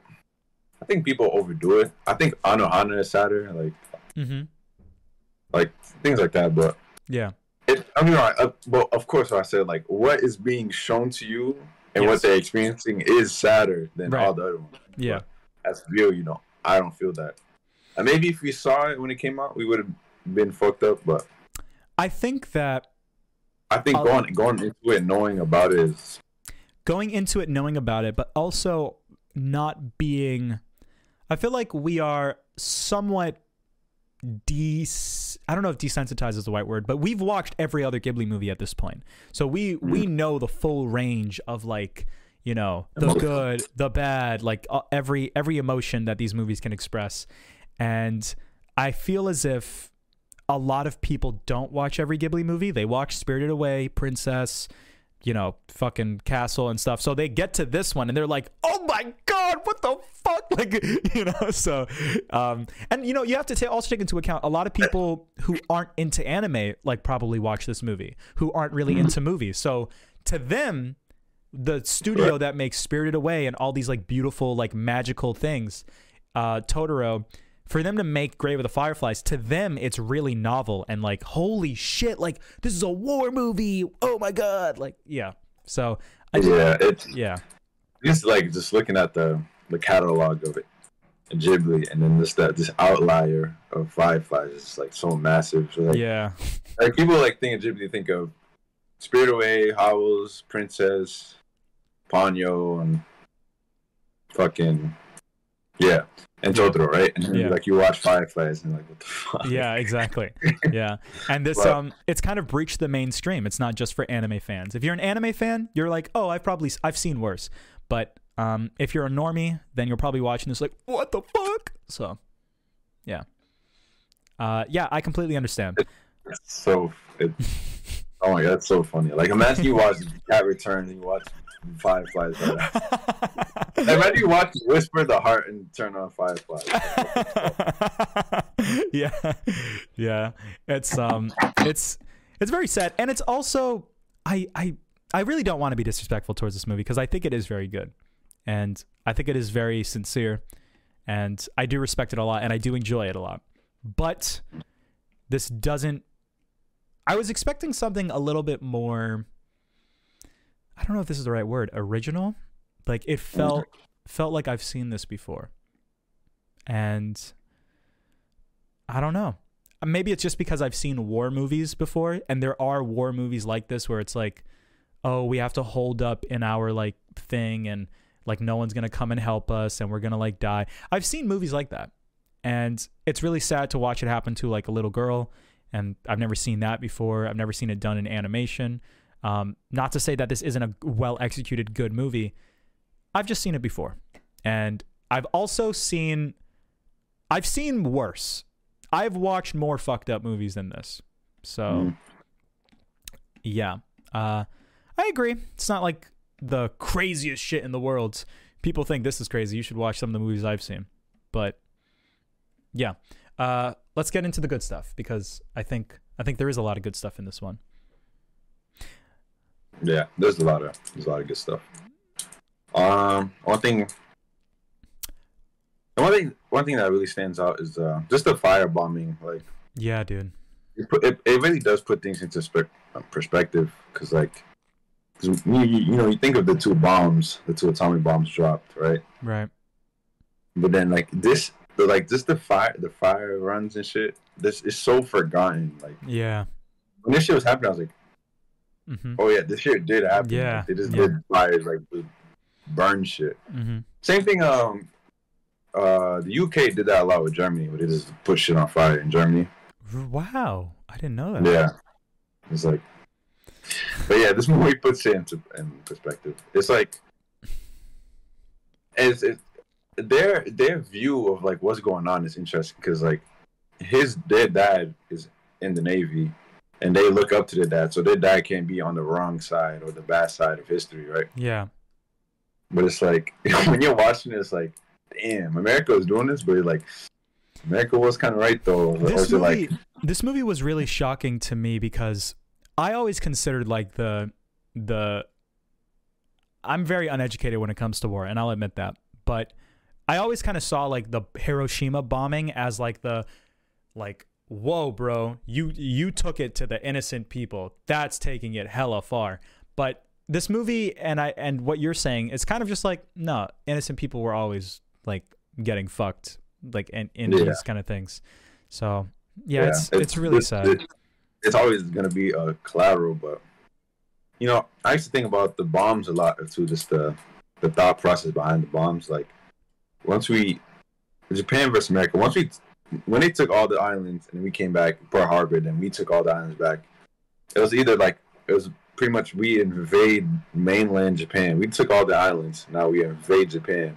Or no one get, none of us gets hurt we just drop two bombs on them you know? So it's like if you if you're the leader at the time which is like are you gonna send your men to go like over like really on japanese mainland Yeah. to like go fight over there are you just gonna sit back and bomb them and they, and they didn't even really want to do that. Like at least from my understanding, you said that. Did from my understanding, like Japan shot first, like out of nowhere. It's like, bro, what what the fuck? so that was the idea, because like you know they didn't want to take over Japan. They going over there fighting. yeah yeah exactly that's the thing like we're not even trying to take over and the bombs it's not only not only pearl harbor that was just like a smack in the face right but yeah, also not also did you side with Hitler, but also what they what Japan did to China. You heard about that? You know No. about that stuff? no. You don't know about what Well, say it. the rape, the ra- huh? Say it. I might remember. The rape of Nanking, Continue. where J- Japan, right, bro? This is great. Japan like invaded Manchuria of China, and like literally like were like doing like uh Auschwitz type of stuff where they like test China people, fucking Wow. Rape. like use them experiments. It's like outright like fire squad. Like Japan did dropped- that to China. it was literally like they were literally on like Auschwitz type of time with China. That's why it's called the rape of Nanking, right? And it, it this is the interesting part about the movie because like while Japan is doing all these literally like atrocities, like as bad as like Auschwitz, right? It's like these kids look up to their dad, and they're like Japan. They in their head like the- Japan's on the right side. It's like imagine being them and you're like, why are these people b- b- b- putting our city on fire? Like, yeah. why would they do that? They don't. They're so unaware that what Japan is doing to other countries. You know. Mm, I didn't even have. And that then, you know, uh, the interesting scene in the movie was like when the kid finds out that the war is over, he's like, "The great Japanese empire fell," and the, kid, the, the older dude was like, "Yeah, get off." yeah, yeah, Like the, the older dude probably knew, like, "Yeah, we, we had that, we had it coming," but the kids were like, "No way, bro! Like they're Yeah. blowing up our cities. How could we lose the great Jap? How could we lose?" Especially growing up in such like a, a prideful time, yeah. and we're like, uh, after that they were completely humbled, right? hmm especially his, his dad being in the military, he's probably so prideful, and that's that pride is also what led to his downfall and his sisters, right? Yeah, But I'm gonna continue with that one, but the whole like just China thing, China's doing that, uh, Pearl Harbor, blah blah, blah. and you think like was America justified for right like blowing up mm-hmm. those two cities and the, the fire bombs and shit? There's no right answer, but to me, I don't. I kind of I'm on the fence. you I'm incapable It's- of answering that. You, you see this movie from their perspective is like, what the fuck? And then you think like, why why don't America just like bomb like the military people? You know, it's like you know, it's still fucked up. It's like, why would you like get these guys involved? You know? Yeah, I think regardless of, I think my main takeaway after watching this movie is that, like, we should not do war regardless of like the of of whether it needs to happen or not needs to happen. Like, I I think that if if you know if you're going to someone is to blame, um, like even if even if they're not the ones like you know shooting the shot at you like if you're going to say like oh well you guys shot at us and we're just trying to make sure that you don't fuck with us anymore so that's why we threw the bombs on you then then the blame would be put on the japanese like people for starting like a conflict with america so it's like i think that one of the things that i really connected the one of the things that i took away from this movie is the insensitivity that adults and just the world at large has to innocent people, uh, especially children, um, around the world. They're not taking into account that like there's a lot of people that don't give a fuck, don't care, are trying to live their own lives, can't even comprehend like the issues on a global scale, and they can't really deal with the stuff that's that the world they they don't want to get caught in the crossfire of this of this bullshit, you know. Um, and that's kind of Miyazaki. I don't. I, I guess I'm kind of going on my own tangent, but I basically just wanted to say that bef- before I start saying all the stuff I want to say. I, you know, you asked the question of like, is it is it right for America to do that? Um, and I I think regardless of the answer, I, I don't think it really matters because I think there's always going to be someone at fault whenever there's like a war. Someone's Mm. doing some fuck shit. There's no justification for like killing each other in, in droves. It's never acceptable. Um, it doesn't help anybody. It it it doesn't benefit anyone. Um, yeah. Yeah, but it, it I I I I I. I, I want to say real quick. I thought the movie, at least to me, without having the con, I didn't even know who was like like bombing thing. I didn't even know it was America. Maybe they say it in the movie. I maybe I missed it. But They say- they say it one time. okay, I I felt like the movie wasn't even. I feel like it doesn't even really matter who's who's bombing. You know, China, Nah, uh, America. It's yeah. nah, it doesn't matter, and um, cause it they say at the beginning of the movie that the Americans are coming. That's the only time they reference America, but throughout the the movie they just say enemy. But it's just like while watching the movie, it's just like a backdrop. It's like like it's so much like for me that I know a lot about World War II. It's such it's a lot of like background information at play, right? Mm, and like there's just so many like perspectives but also um I forgot. yeah i thought that i found that so interesting when the kid was like the great japanese empire fell like he probably thought they were the good guys in the story Yeah. but yeah. in all actuality you're like they're not so i think it's, it's the same thing with the wind rises it's just like a background Yeah. it's such a it's like it's such a thing like It's really good in the and movie. I, I like how like the movie doesn't even like tell you that the bombs got dropped because like these guys these dudes had such problems on their own like on their own that two of them like it didn't Yeah. didn't even have to tell you. you already know like you already know what happened yeah. you know? yeah, exactly. Yeah, that's one of my favorite things about the movie.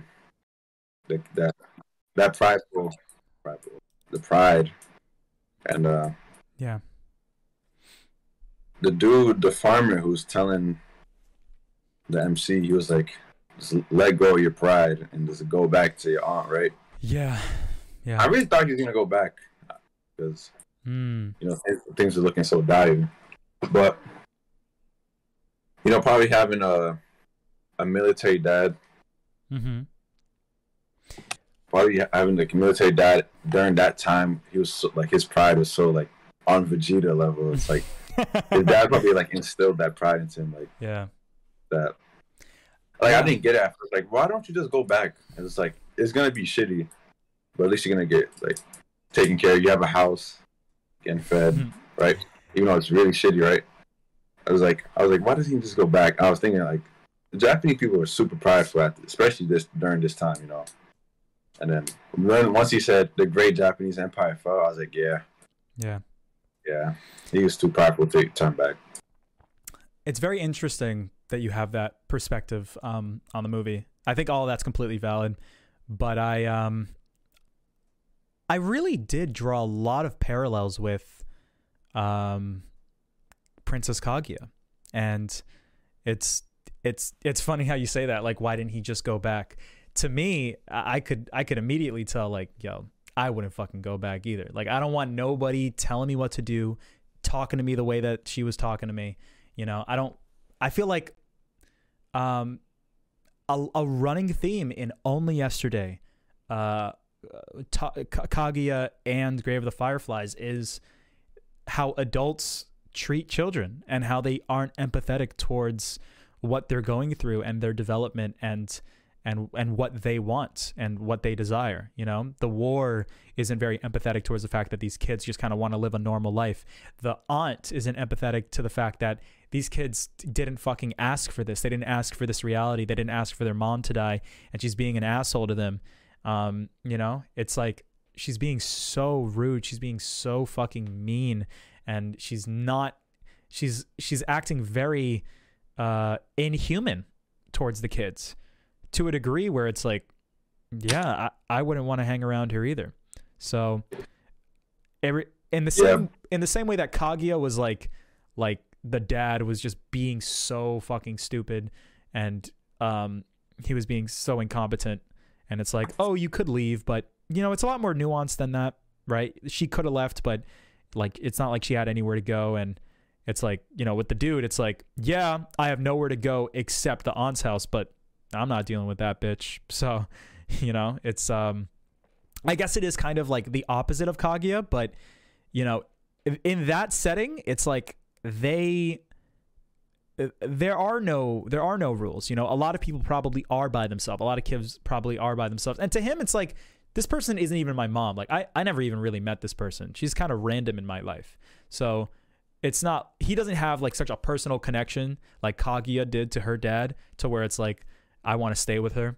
Um i know that's not what you were saying but like i think that just plays more into like why he was so easily like yeah no fuck you.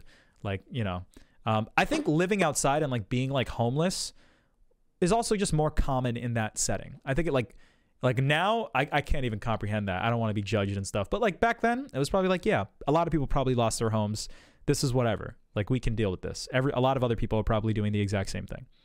So Yeah, but yeah. I still them, understand them, your perspective. him, him not going, him not going back is eventually what led. Mhm.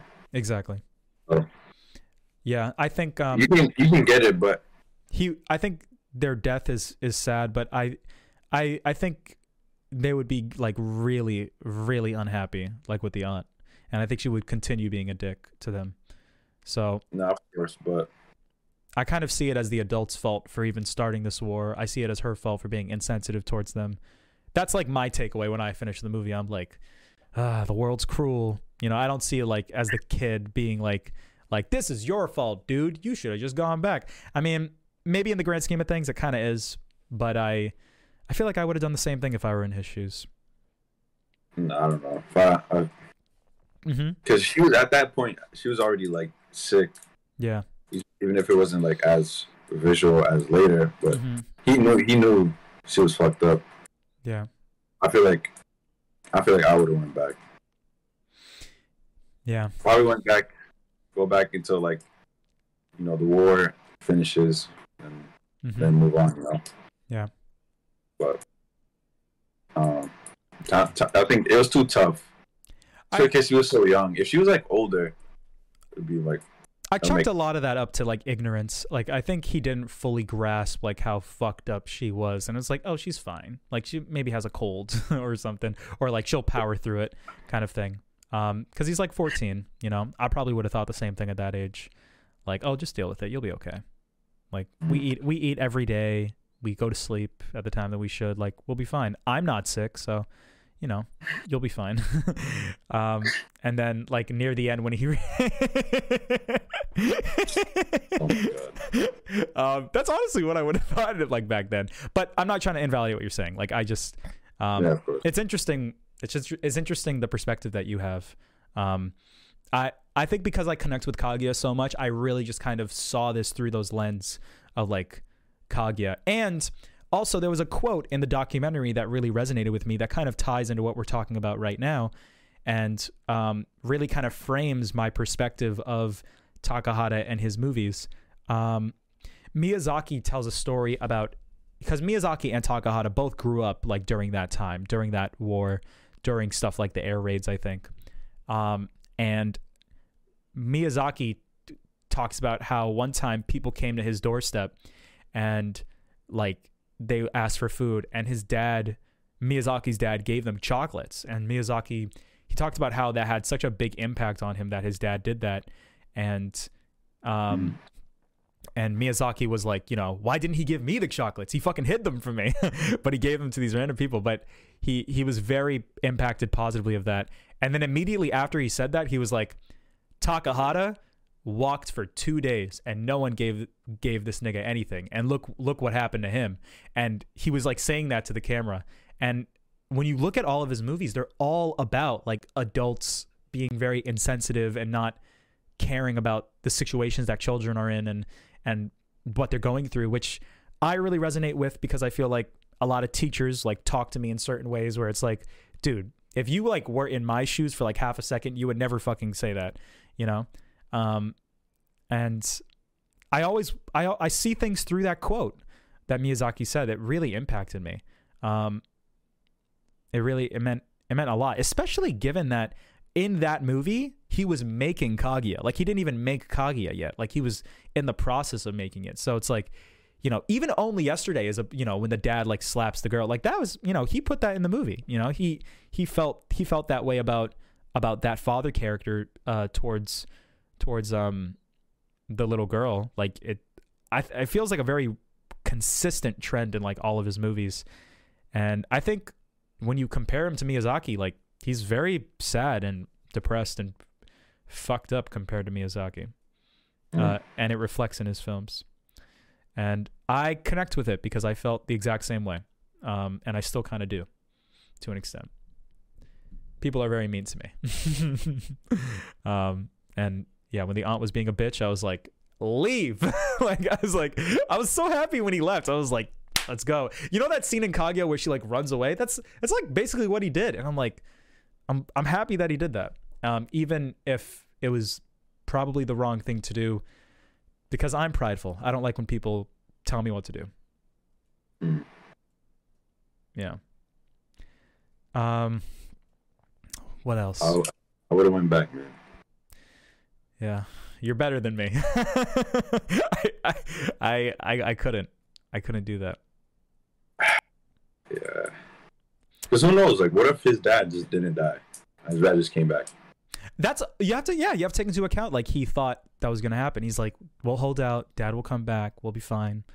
You know, if he thought his dad was actually dead, he probably would have stayed, because he probably knew, like, yeah, things will not get any better.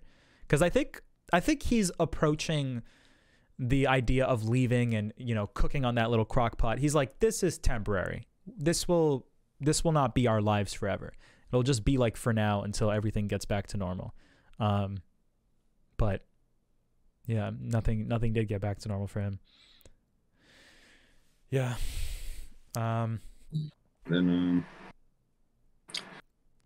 then uh, sh- she dies. She he burns her, Yeah. and he dies.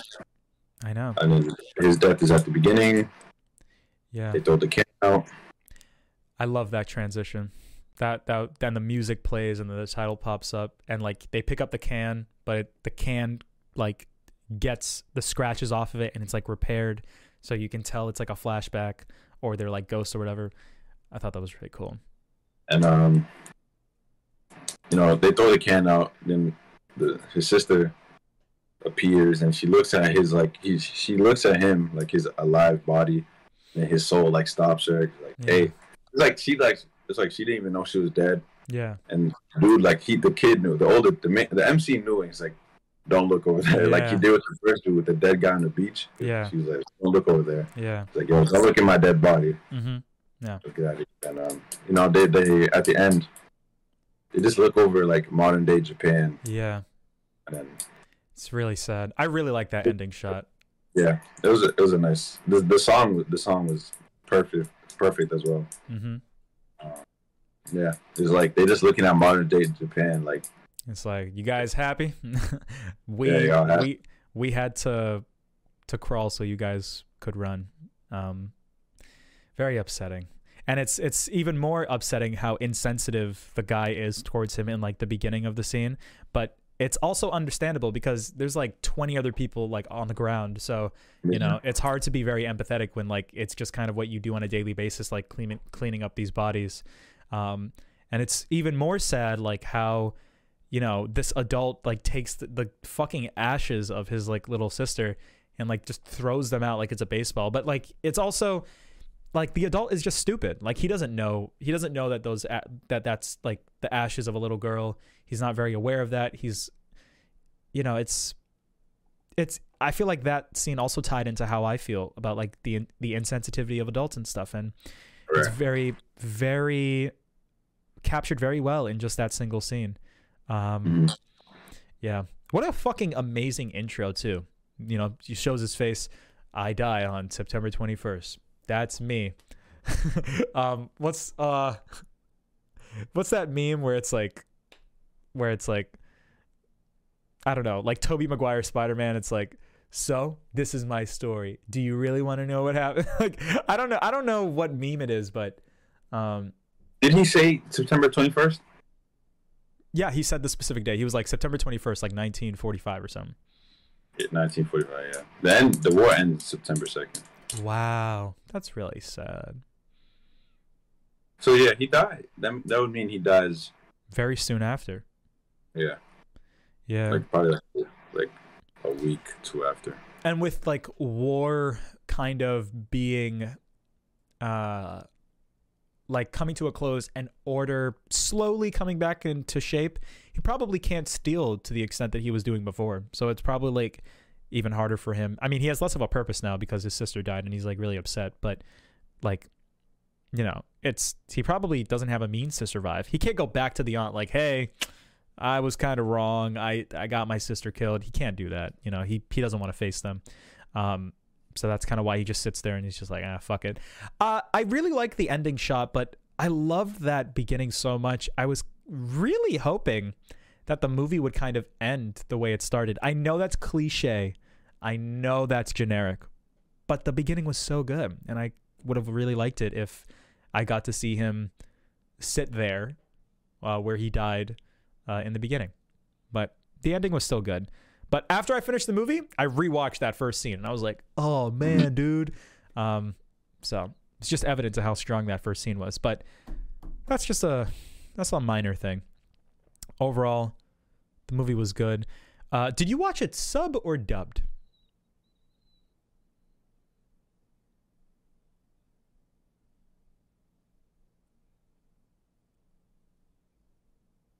Dubbed. Really? What did you watch it on? This illegal website. Oh, okay. Well, um, the I watched the I bought the Blu-ray and I watched the sub, and the sub voice acting of the the two main characters was fucking amazing. Like the little girl was actually voiced by like a 5-year-old girl. And I was like when I heard it for the first time I was like no way. No way that's an adult. And then I looked it up and I'm like, "Oh my god, they got a 5-year-old girl." And whenever she cries, whenever she's upset, I knew, I knew that this little girl was out here in the studio, like, like, so it was, I was like, dude, one of the best voice acting performances I've ever seen. Like, I can tell that they recorded the lines and they animated around, at least, I mean, I, I believe that's what they did because it, it was just so accurate. Like, it, it was really hard for me to, because I the little girl she was really crying like you could hear her like like sniffling and and like you know all the all the weird things like you know uh like that a microphone would pick up that aren't just your voice um it, very very good. And you know when she's dying it it sounds like she's dying. You know usually child actors are terrible but this one was fucking perfect. Like the range of emotions of happiness to sadness to like being upset like you you felt like all of it. Um i i loved it. I thought it was really good. Uh, that's something that I, that was like one of the main things. And the boy was 14 years old too. Like that the the voice actor for him. So very thoughtful man really really cool in that sense um they didn't do that for the dubs but uh so honestly i i hate to be that asshole but like if you ever rewatch this movie, I will highly recommend watching watching the sub because it's it really good. It shaped the experience for me. Um, it made it very real, very authentic. Uh, yeah. Yeah. Grave of the Fireflies. Yeah, Grave of the Fireflies. Um, I uh, I don't know if there's much else I had to say. Um, I wrote in my notes, "Fuck this aunt character." uh, the the the mother death, I think, is what impacts a lot of people the most. Like when you see the mom and you're like, "Oh my god, she died," because like the way the movie starts out is like, you wouldn't think that the mom would die. You know, it doesn't like set up like there's the way it's set up. It doesn't you're not going to predict, oh, the mom's gonna die and the movie's just gonna be them. I did not predict that at all. I, I, because it's You just so, thought like, get lost. yeah, and the way the mom acts, where it's like she's so blasé about like the attack, like she's, it's almost like it's so routine that she's thinking to herself like, I'll be fine, like it'll be okay, and and then she's not, and it's uh, the reveal of her like being fucked up. It's not super melodramatic, like you know they don't play music, they don't do like the anime thing where like it looks like a handheld camera and it's going in and out of focus. Like it's it's just they just show you. They, they just show you like like any other scene like very directly. And it's just the the impact is just in how fucked up she is and and how damaged she she became.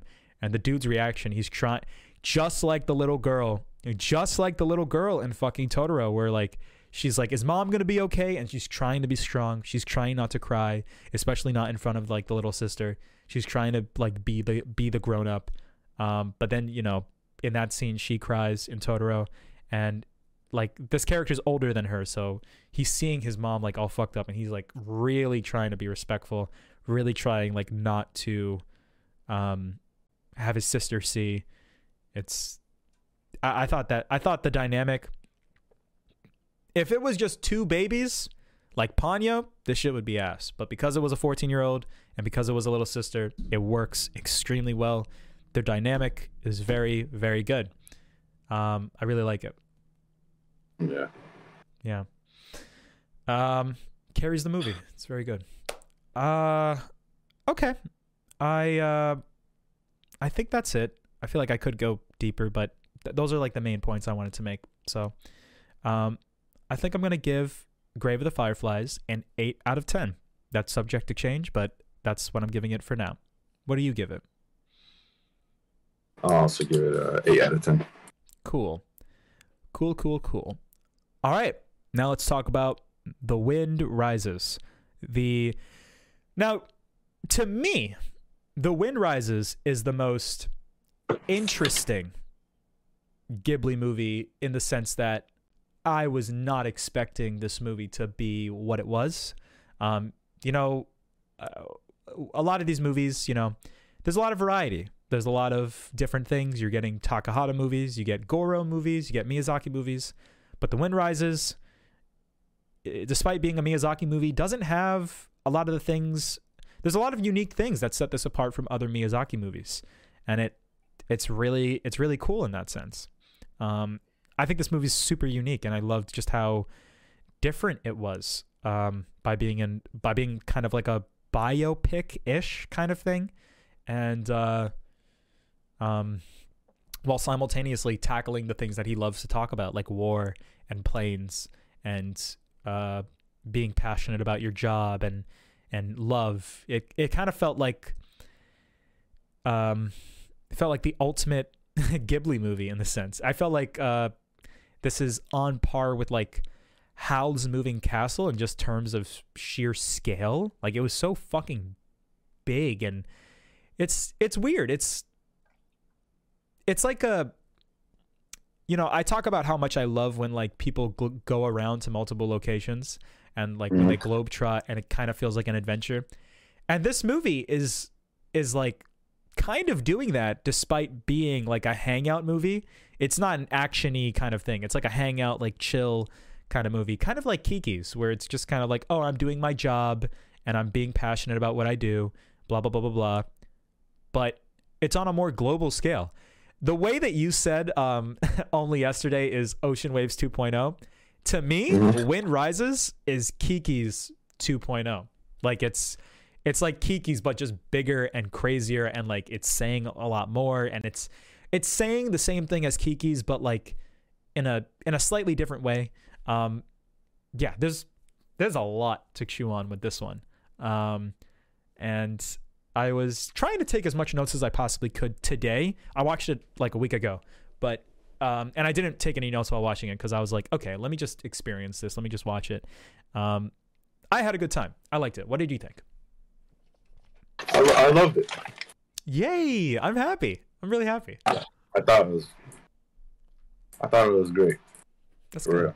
Uh, the whole thing.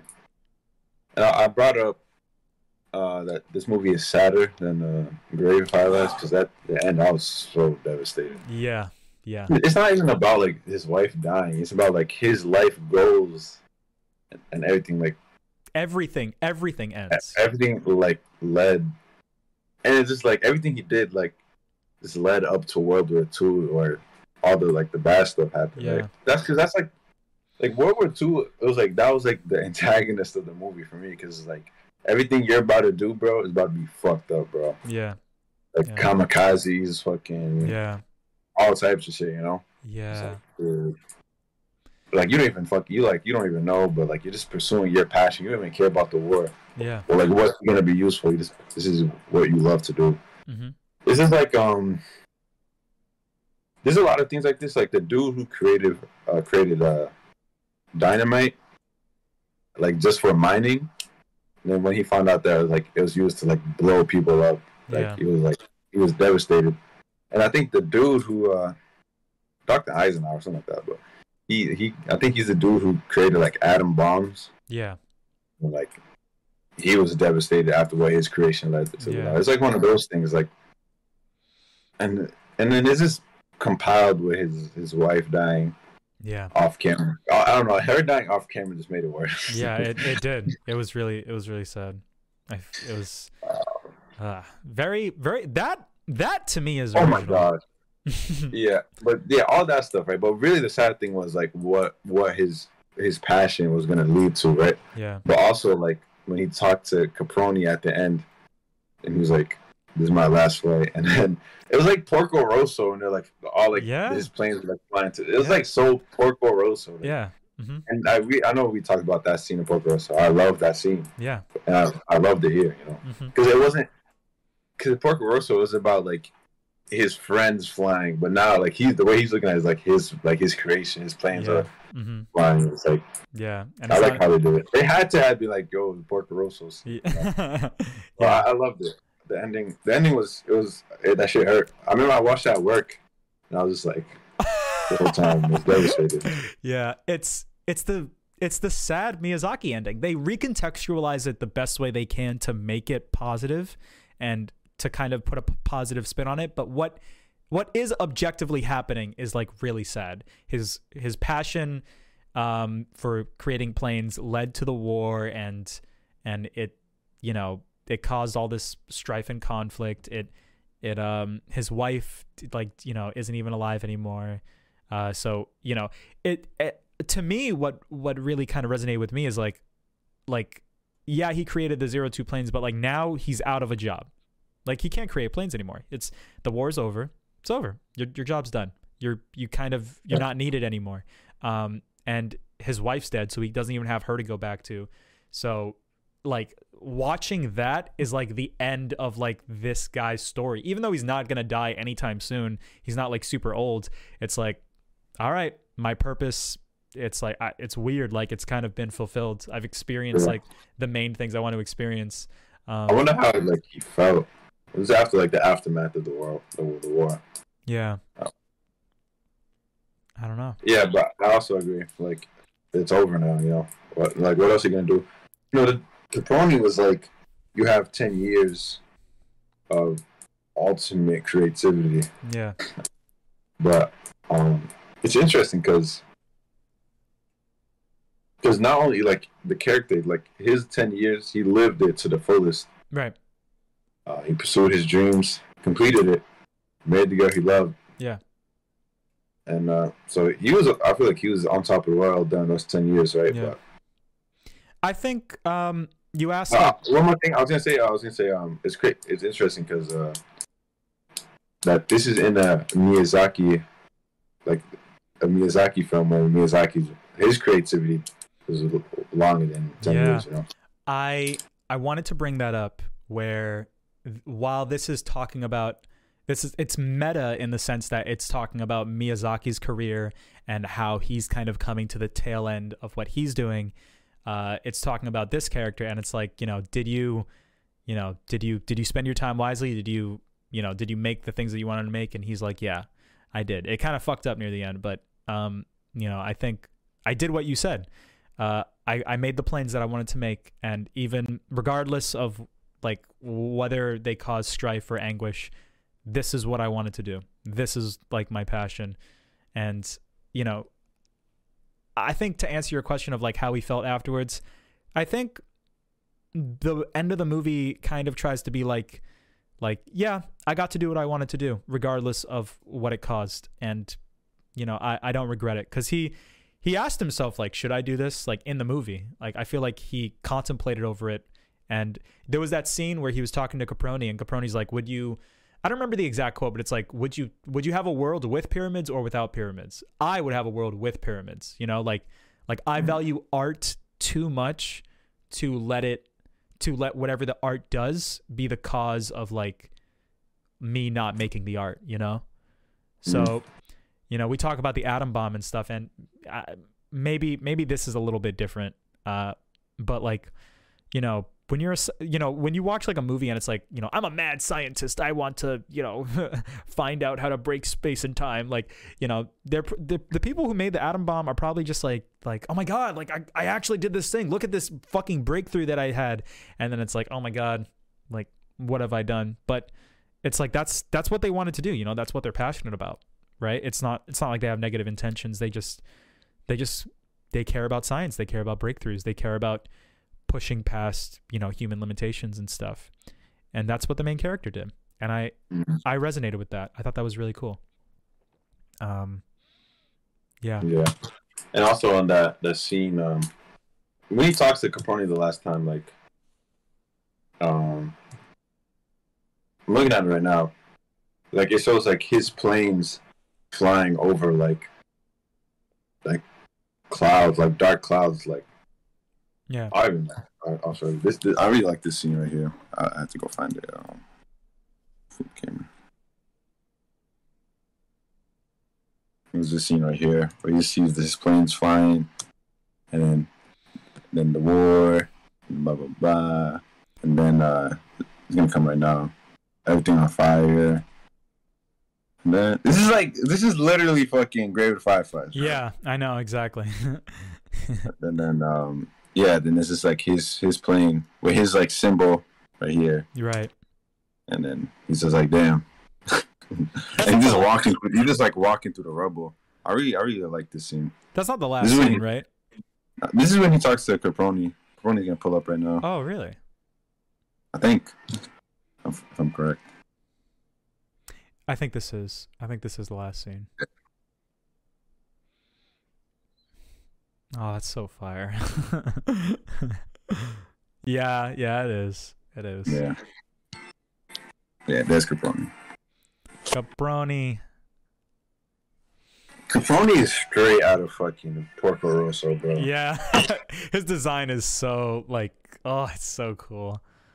His fucking It's so it's so it's literally Porco Rosso. yeah, that's really cool. I'm glad. I'm really happy you enjoyed this movie. I'm glad. Dude, this it. movie. Oh my god, this movie's such a trip. Yeah, it is. It really is. It really is like a trip. I like how it's. Um, I really like how Kaguya is over the course of a lot of years, but you don't even really notice it by the end until the ending, or like until you get to like the third act, where it's like, oh my god, it's been like ten years since like the opening scene, and that's how I I feel about this movie, where it's like it feels like such a grand journey in in terms of where they go and like the lo- locales, but also in terms of like the time frame where it's like over the course of like a decade. Um, it's yeah, it's Miyazaki's talking about his entire life in the span of a decade. Um, it's really cool. I I loved all the stuff with the planes and the passion about like doing your job. Um, you know, I call this movie Kiki's Delivery Service 2.0, and what I mean when I say that is that Kiki's is about like following your passion despite the adversities that come with following that passion. Like, you know, sometimes uh, losing sight of why you're doing what you're doing and da da da da. And I feel like Wind Rises is exactly that. It's just kind of dealing with it in a different way and on like a grander scale, you know, like if your if your creations like, you know, cause strife and conflict, will you make them blah blah blah blah blah. That's obviously not in Kiki's, but it's it's kind of the same thing that Kiki's is dealing with and it's um it's something that, you know, I I resonated with Kiki's because I make stuff and I even though this you know, I'm never gonna make cool planes or like weapons of war, so I might not be able to relate to this movie in that sense. But um, I do relate to it in the sense of like, you know, like is there any purpose in in what I what I do? Uh, does it have enough impact to where even if even if it doesn't really mean anything, like it is the impact It does it mean anything to me? right? Regardless of what it means to other people, does it mean anything to me? How much do I care about it? How much do I need to do it? And I think Miyazaki, the reason why I love Kiki's is because I know that it's very meta in the sense that Miyazaki is vicariously talking through the movie. Like he's talking to you and to other artists through Kiki's. And he's doing the same thing with Wind Rises, but he's more so he's not talking to a younger person. He's kind of talking to himself, it feels like. He's kind of it feels like he said like this is the only movie he's ever like cried like watching. And I think it's because it's about him and it's about his 10 years that he spent. And he asks himself like are the movies that I make like even worth it? Like he says that in the documentaries, um which is really it's very interesting. Um Mhm. that he would that he would even say that.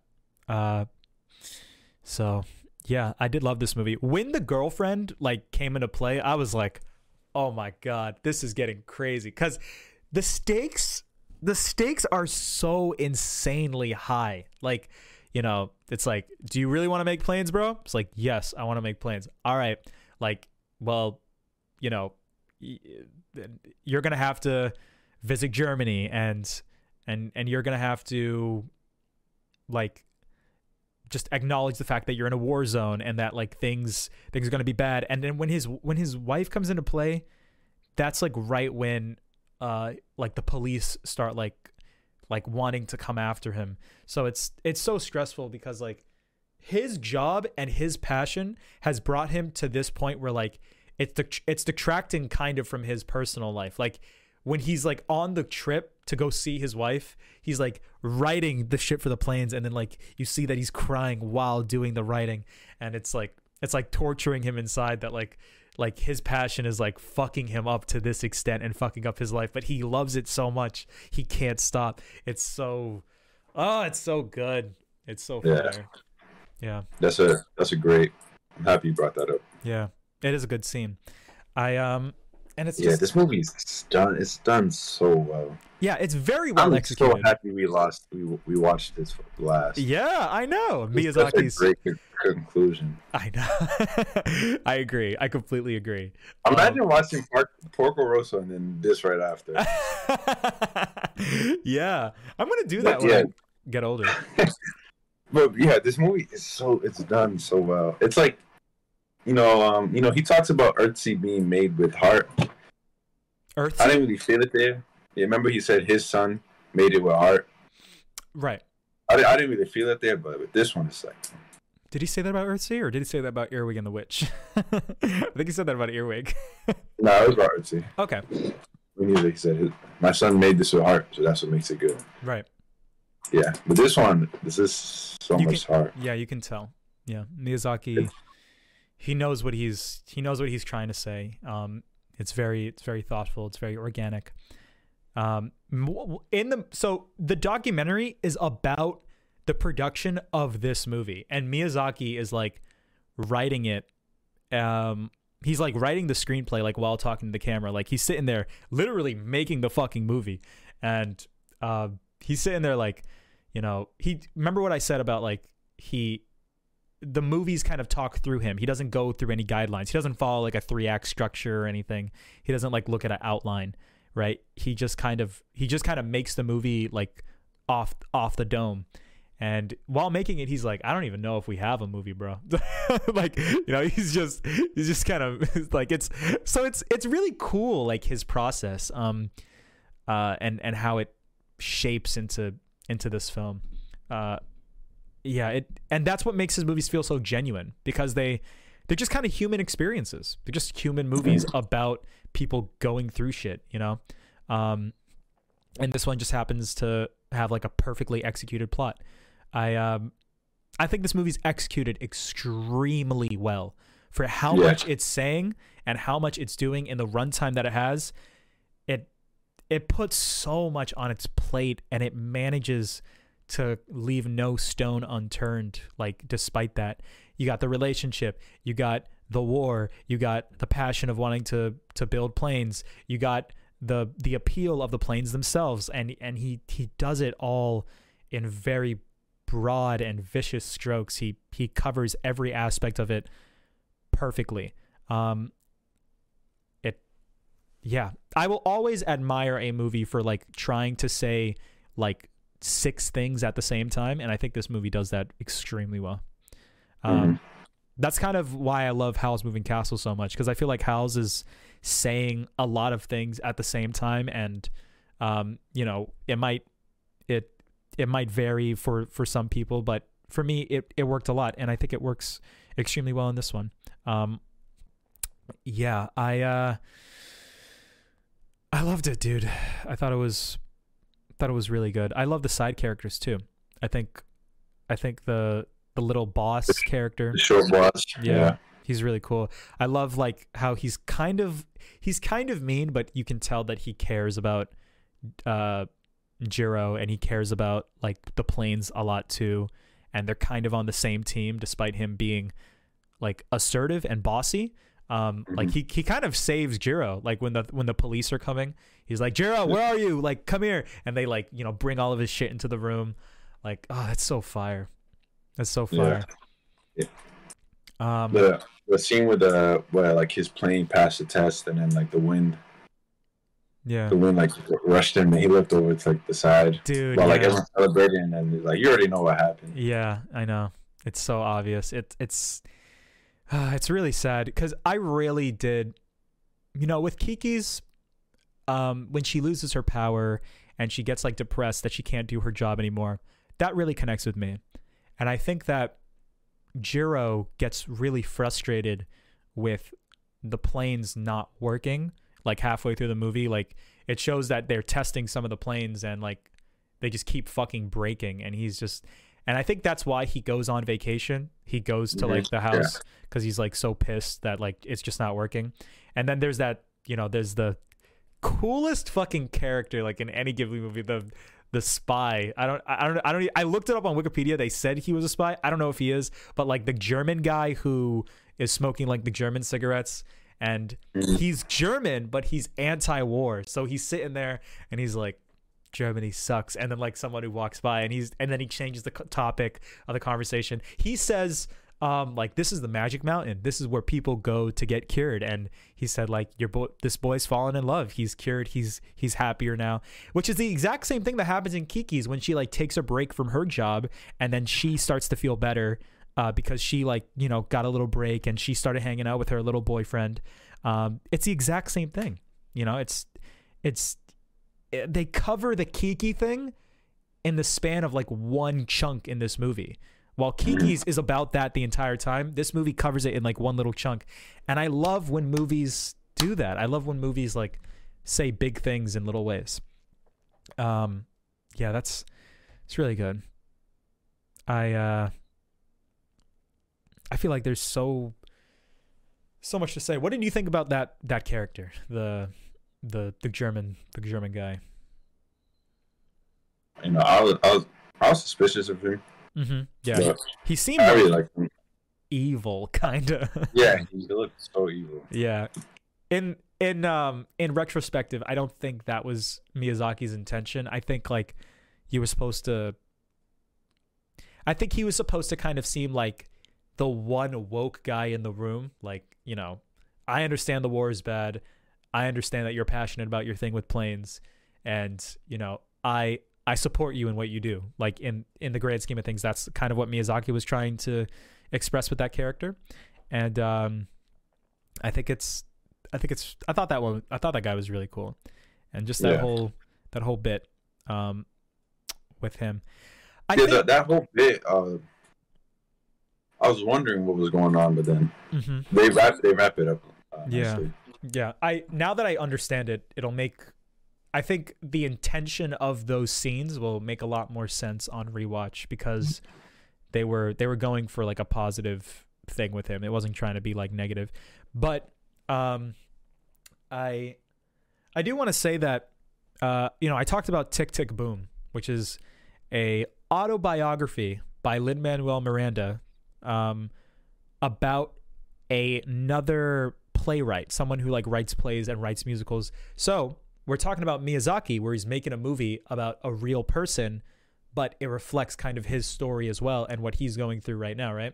So Mhm. Lin Manuel Miranda is doing that with this other guy that is a playwright that has passed away. And when I was watching that movie, there was this lingering feeling that this he wasn't being super accurate with everything that was happening and he wasn't being conscious of how his inaccuracy might be inadvertently disrespecting this character which is a problem with a lot of biopics where it's like let's show you everything about Martin Luther King. And it's like okay well you didn't know Martin Martin Luther King. You might be showing something that's not very reflective of him. And this might be a movie that people go to to think about Martin Luther King when in reality it's like not very accurate to who he actually was. I just I wanted to say that Miyazaki even though a lot of this movie doesn't know who Jiro is like like Miyazaki doesn't know him. There's not a lot of research on the guy besides like the fact that he made the Zero Two and he made the plane um, for World War Two.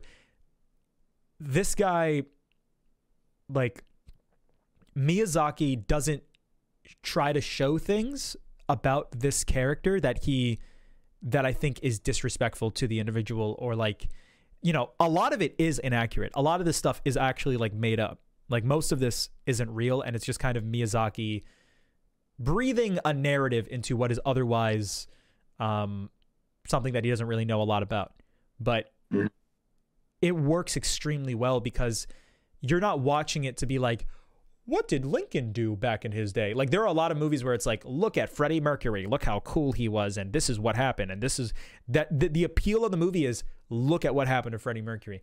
the appeal of this movie is not look what happened to Jiro. The appeal of this movie is is feel what Jiro was feeling when he was making the planes. Feel the conflicts that he most definitely had to deal with even if they're not like a one to one, you know?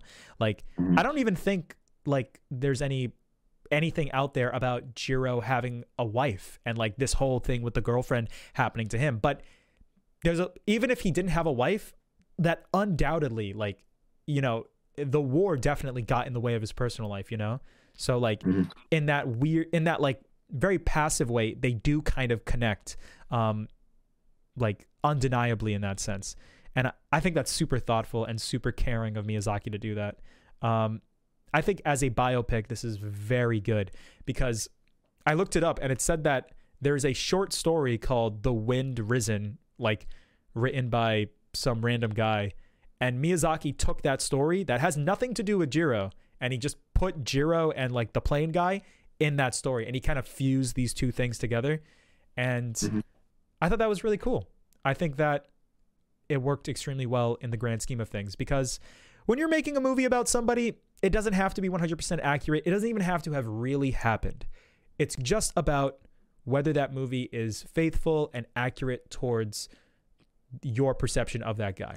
And I think Miyazaki made this movie with the correct intentions. I think it was very thoughtful. Right. It was very thoughtful. Yeah. Yeah. Um, I, I don't- I feel like I feel like if J- the Jiro saw this movie, yeah. he'd be Mhm. very happy. Yeah. I, I agree. I think he would. Um, yeah. And that dude. that's all that matters, right? Yeah, that that's all that matters. It doesn't matter how accurate it is. It doesn't matter if like half of it is fake. It's like, you know, uh, does the person that you're making the movie on would they feel disrespected by the movie? Uh, if Yeah. if the answer is is no, then you've done your job. You've done a good job. Um, yeah, not a lot of movies do this, Manny. A lot of movies are really bad with when it comes to. There's a lot of shitty biopics out there, and it just goes to show that Miyazaki like knocked it out of the park with this one. It's so. This is the most unique Ghibli movie, in my opinion. Like, I, at least in comparison to everything else, like, I feel like a Yeah, lot of them. like there's nothing like it. yeah, I would have to quickly look, but Yeah, I'd have to I have to look at my list too. I mean, they're all unique in their own way, I guess. In in the in in yeah, but- comparison to the wide spectrum of film, but in comparison to each other, a lot of them Yeah, are this is- very semi. this is like JoJo compared to Shonen. Yeah, yeah, dude, you're absolutely right. It really does stand out. It, it it's one of a kind. There are no Yeah. other there are no other things like this. Yeah, this movie is excellent, excellent, excellent. Yeah. Um let's see. I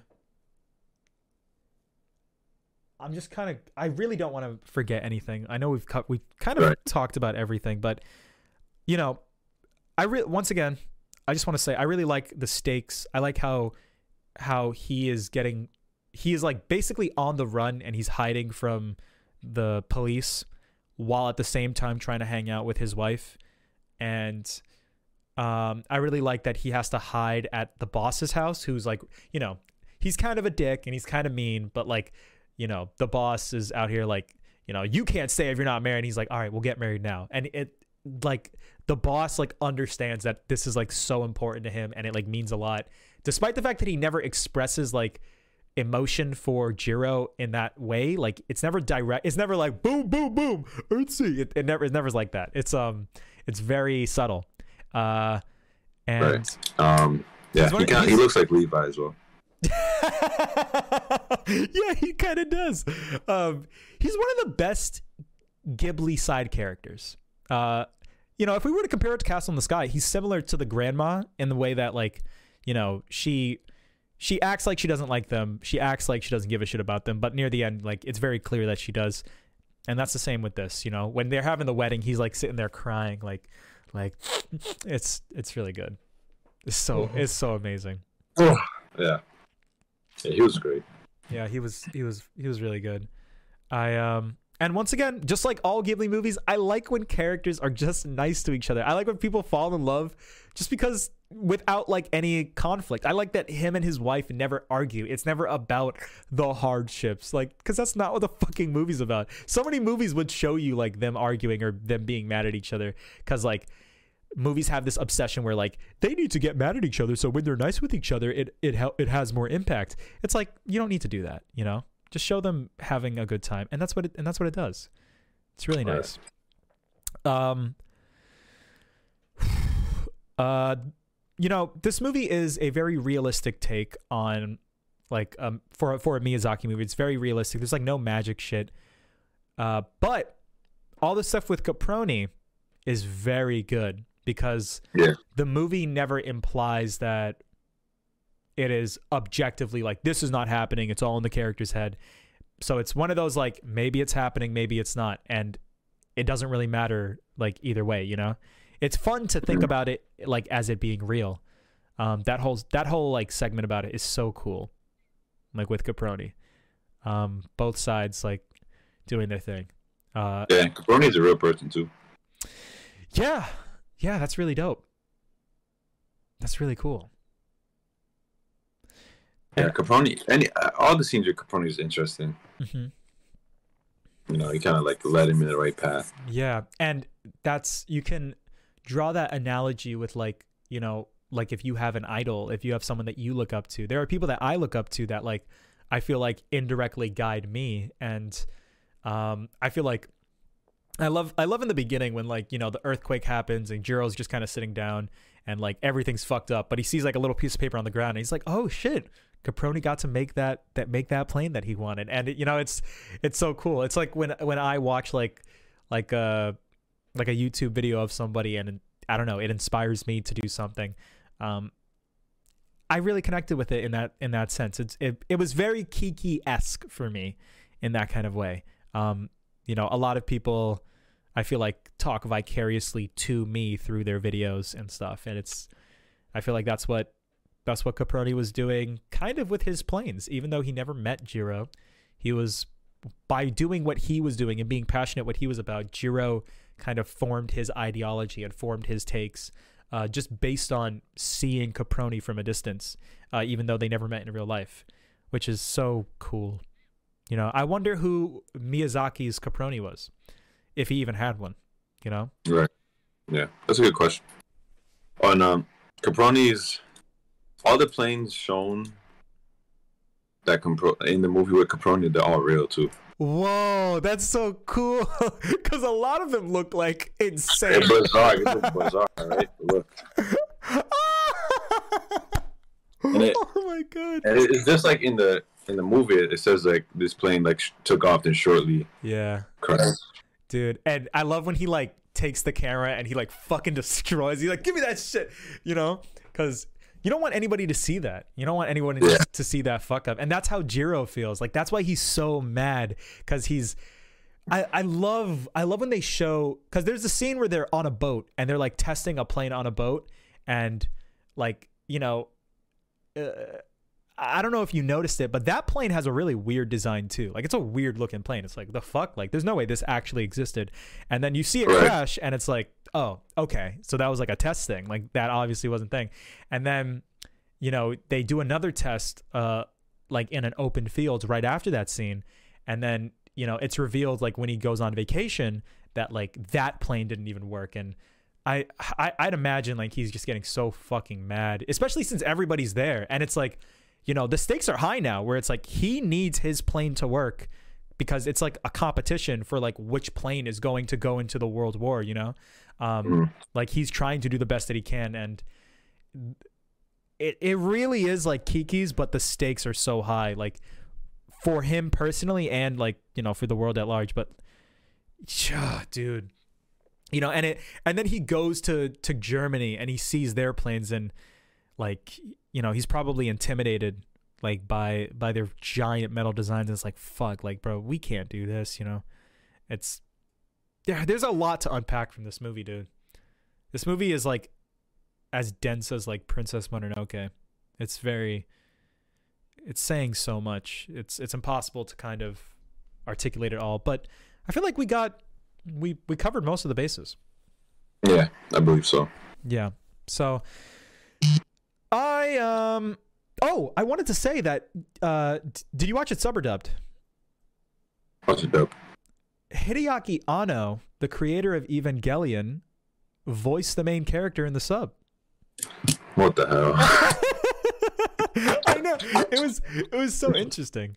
Yeah, because in the in the documentary, like, you know, it's so Miyazaki Miyazaki's such a funny character. In the documentary, Miyazaki's like looking at the paper like and he's like, None of these actors work. None of them sound like Jiro. And the girl's like, You don't know what Jiro sounds like. He's like, I do know what Jiro sounds like. He doesn't sound like these guys. She's like, Okay, well, what does he sound like? He's like, ah, he doesn't sound like an actor. And it's like, okay, well, let's get a non-actor. And he's like, who could do it? No one can do it. And he's like sitting there being like a pessimist. And the, la- the lady he's talking to is like, well, uh, what about Anno? He kind of has he kind of has a voice that I think could work. And Miyazaki's like, Anno, Anno, and it's like, please. And he and then he sits there for a second. he's like, Anno does have an interesting voice. What about Anno? it's, it's so good. It's so funny. And um, you know, take into account Hideaki Anno got his start into anime through Nausicaa, the giant like fucking, you know, laser beam like monster. And that's where Anno like began. And there's a lot of stuff like Anno is in the movie like in the documentary a lot and it's they mention how like, you know, look at Anno. He he's like the guy who does Evangelion now. Um it's really cool because uh, Miyazaki. I don't know if you've ever heard this before, but Miyazaki says like, you know, the documentary person's like, "What do you think about Anno?" Miyazaki's like, "When I first saw that nigga, he was like an alien," and she's like, "An alien?" He's like, "Yeah, you don't think he's like an alien? That nigga's weird." it's just like. It's so funny that they talk about each other in that way. It's so cute. I think it's, I think it's funny. And when Anno is I mean, he was right. He made Evangelion. yeah, yeah. Um, it's really cool.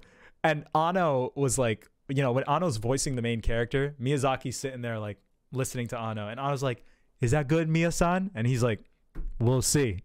Keep going." you know, it's he's so Miyazaki's so mean, but he he really like did like Anno in that in that movie. Um, that's so interesting. That's so weird. Like I go, I went on IMDb and it said Hideaki Anno Jiro. I'm like, what the fuck? it's, it's very, very cool. Um, and his voice like is really good. I think the voice acting from him was actually great in the sub. Uh, yeah, I just wanted to bring that up uh, briefly.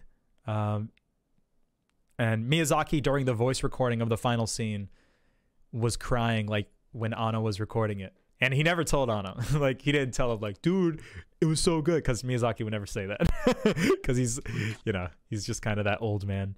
Um, and yeah, uh, I um, I'm trying to think if there's anything else that I need to say. I uh, I think this was a really good good movie. Yeah.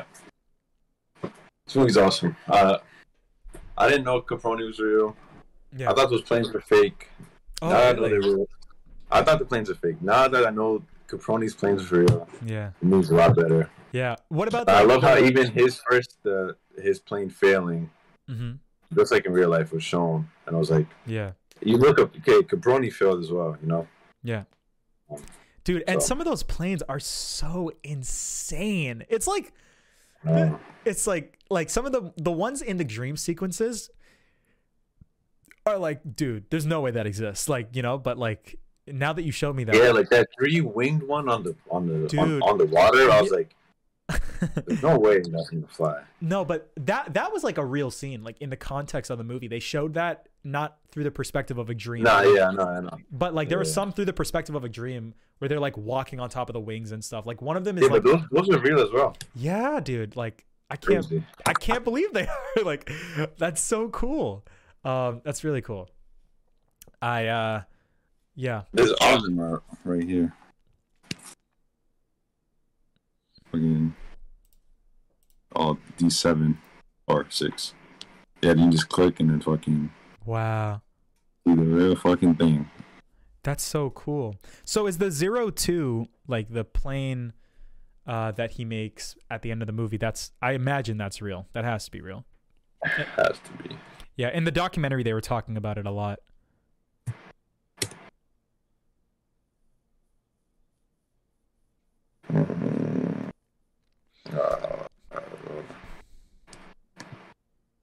Uh, they're also alive at the same time.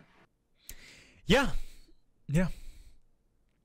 I thought, yeah, I just, I just like five minutes ago I saw it when he died, but mm. yeah, interesting. yeah. The implication because there's a there's that scene where like he picks up like a little flyer and it's like oh Caproni made his plane. So there's it. Okay, yeah. Yeah, Yeah. it it tells you like in the movie that they're both kind I of must, alive at the same time.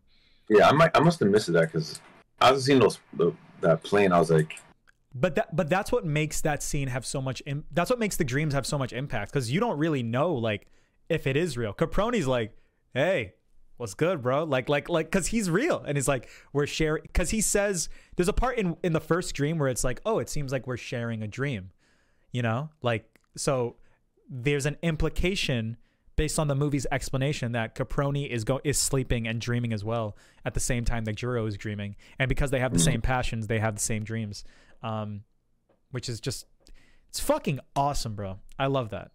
I love that, and I love like when the earthquake happens, like um, there's like a really subtle like animation that there's like darkness coming from like the houses. I don't know if it, it looked like oddly magical like but it wasn't real. Like it was just kind of there for visual flair and to kind of represent like the horror of it all i guess or like Mhm. it was it was very i liked that they did that. And wasn't there like magic shit in like the first scene like in the first dream when he's like a kid? Doesn't isn't there like some weird like howl's moving castle shit going on where i don't know i, f- I felt like there were like airplane zombies or something like some some weird shit was happening in the beginning and i was like yeah, oh I'm with, yeah, I know exactly what you're talking about. yeah Yeah, Um, Jiro's playing with Jiro. Okay, cool. Cool. Dude, I'm really happy you enjoyed this one. Uh, I liked it too. I am going to give it an 8 out of 10 for now. And once again, just like Grave of the Fireflies, it's kind of subject to change. Might get higher, might get lower, but no, it won't get lower. I take that back. It's it might get higher. I might give it a 9 one day. Um but yeah, uh 8 out of 10. Cool ass movie. Really enjoyed it. Also take into account Well- this this is the movie when Miyazaki like retired. Like when Miyazaki like kind of ended. So in the same way that Jiro's story ended, Miyazaki's Miyazaki's story ended like right after this one too. So yeah, 8 out of 10. Eight out of ten as well. Coolio. Excellent. Excellent. Excellent. Excellent. Excellent. Um Elite. Well, that's all movies. that's all the movies. All right. So uh You know, I made the list before we talk. Now I have to take into account of what we said. okay. Just give me a quick second. Okay. This my list. I need to put where I think you're going to put them on my on my many list. so give me a second as well. Oh, okay. All right, I'm I'm done. You ready? Yeah. okay. So so we will we will start with you. Um we'll start with your list.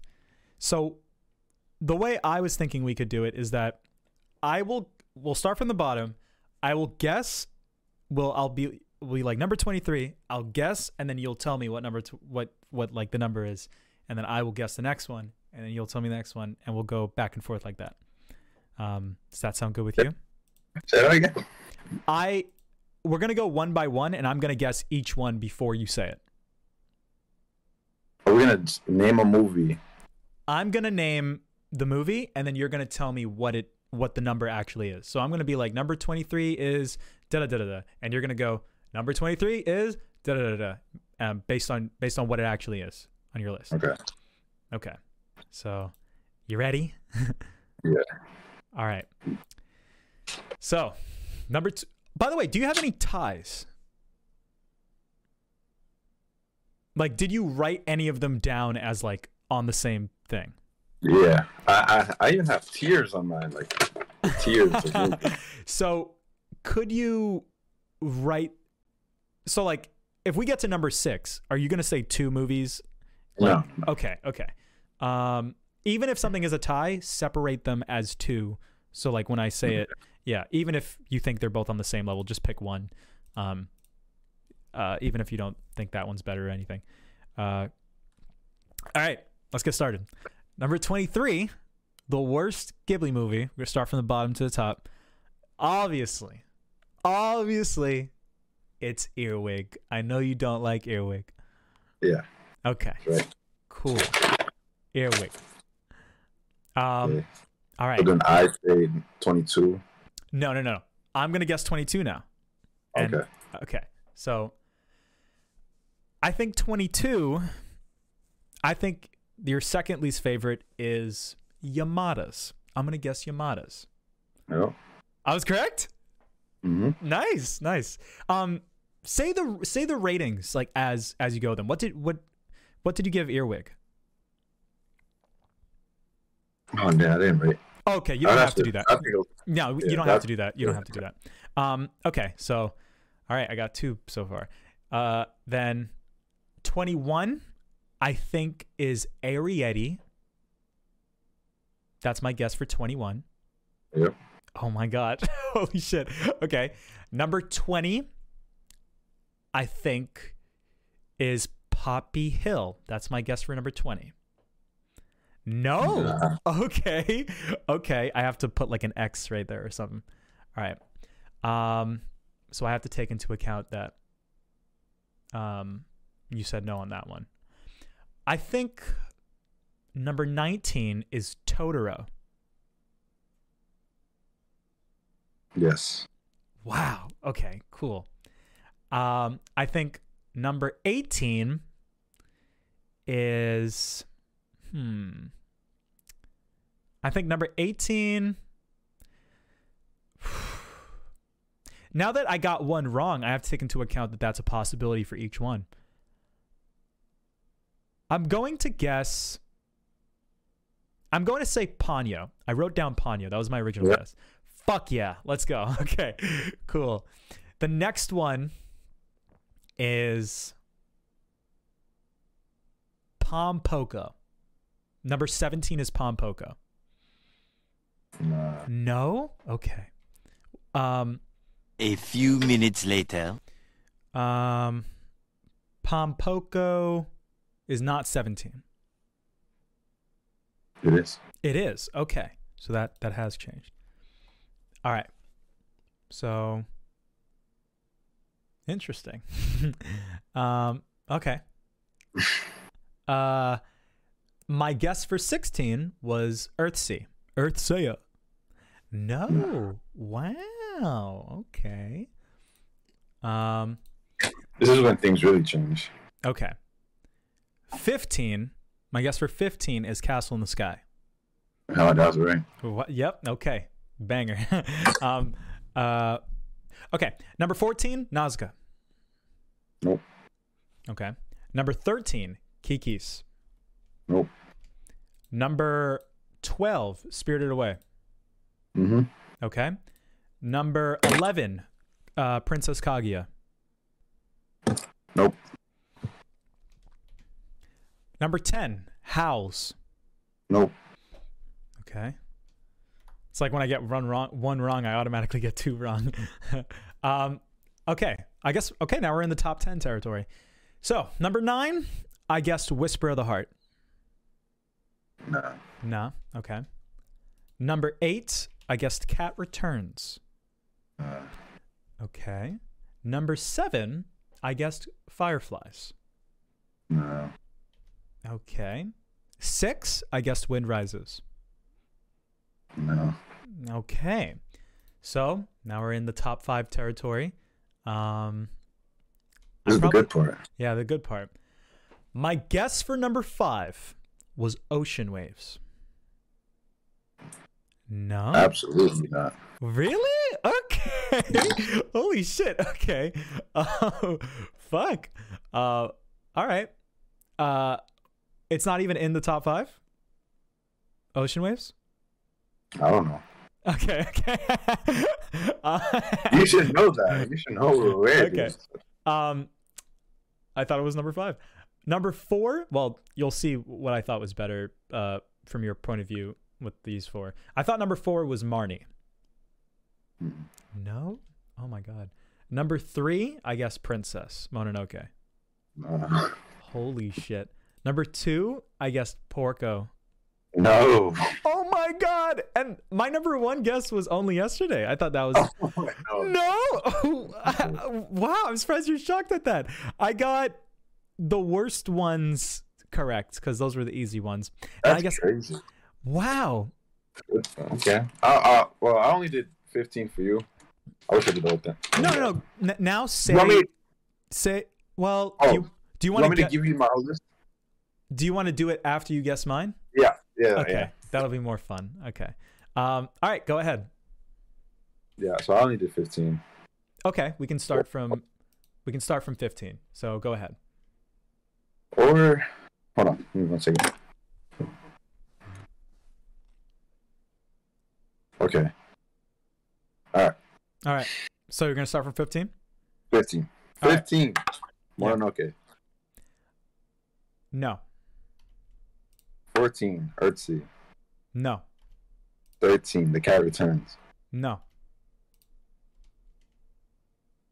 12. Damn. Not. Fuck.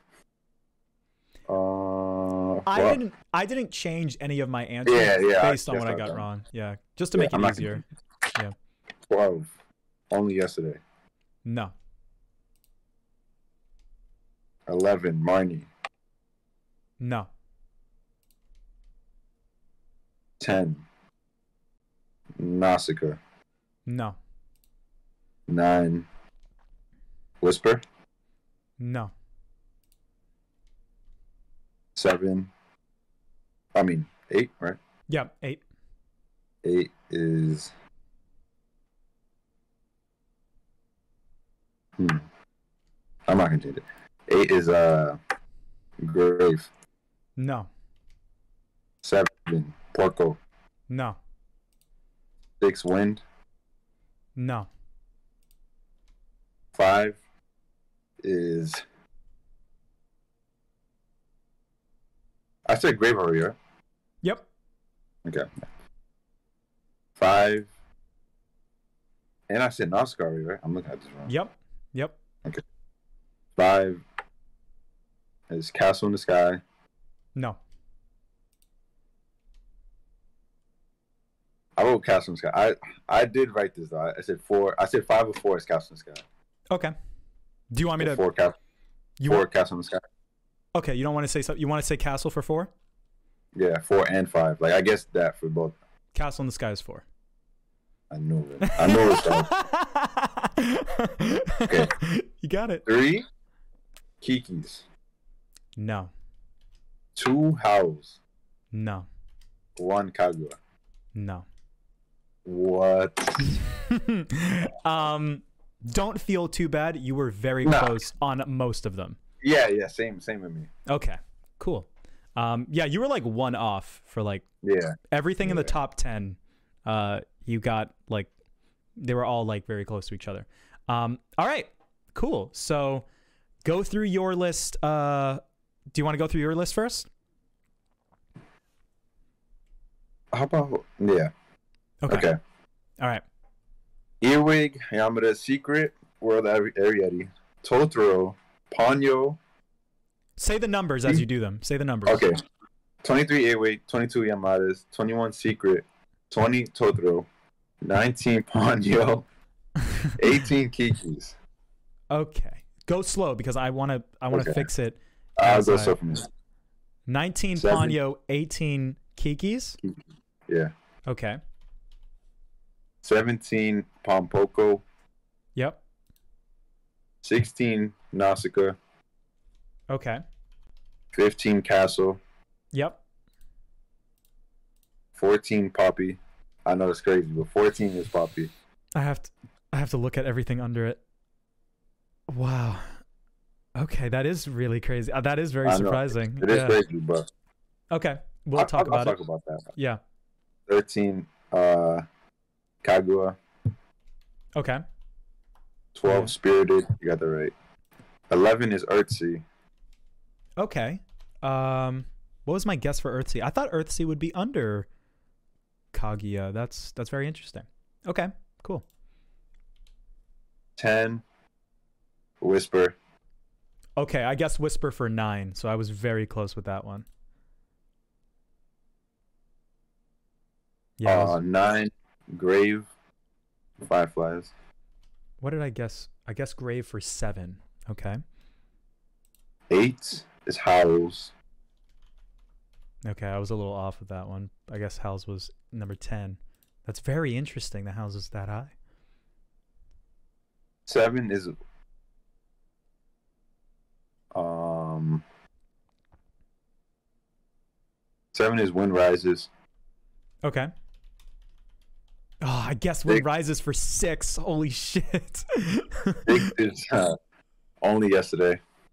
wow. Oh my gosh.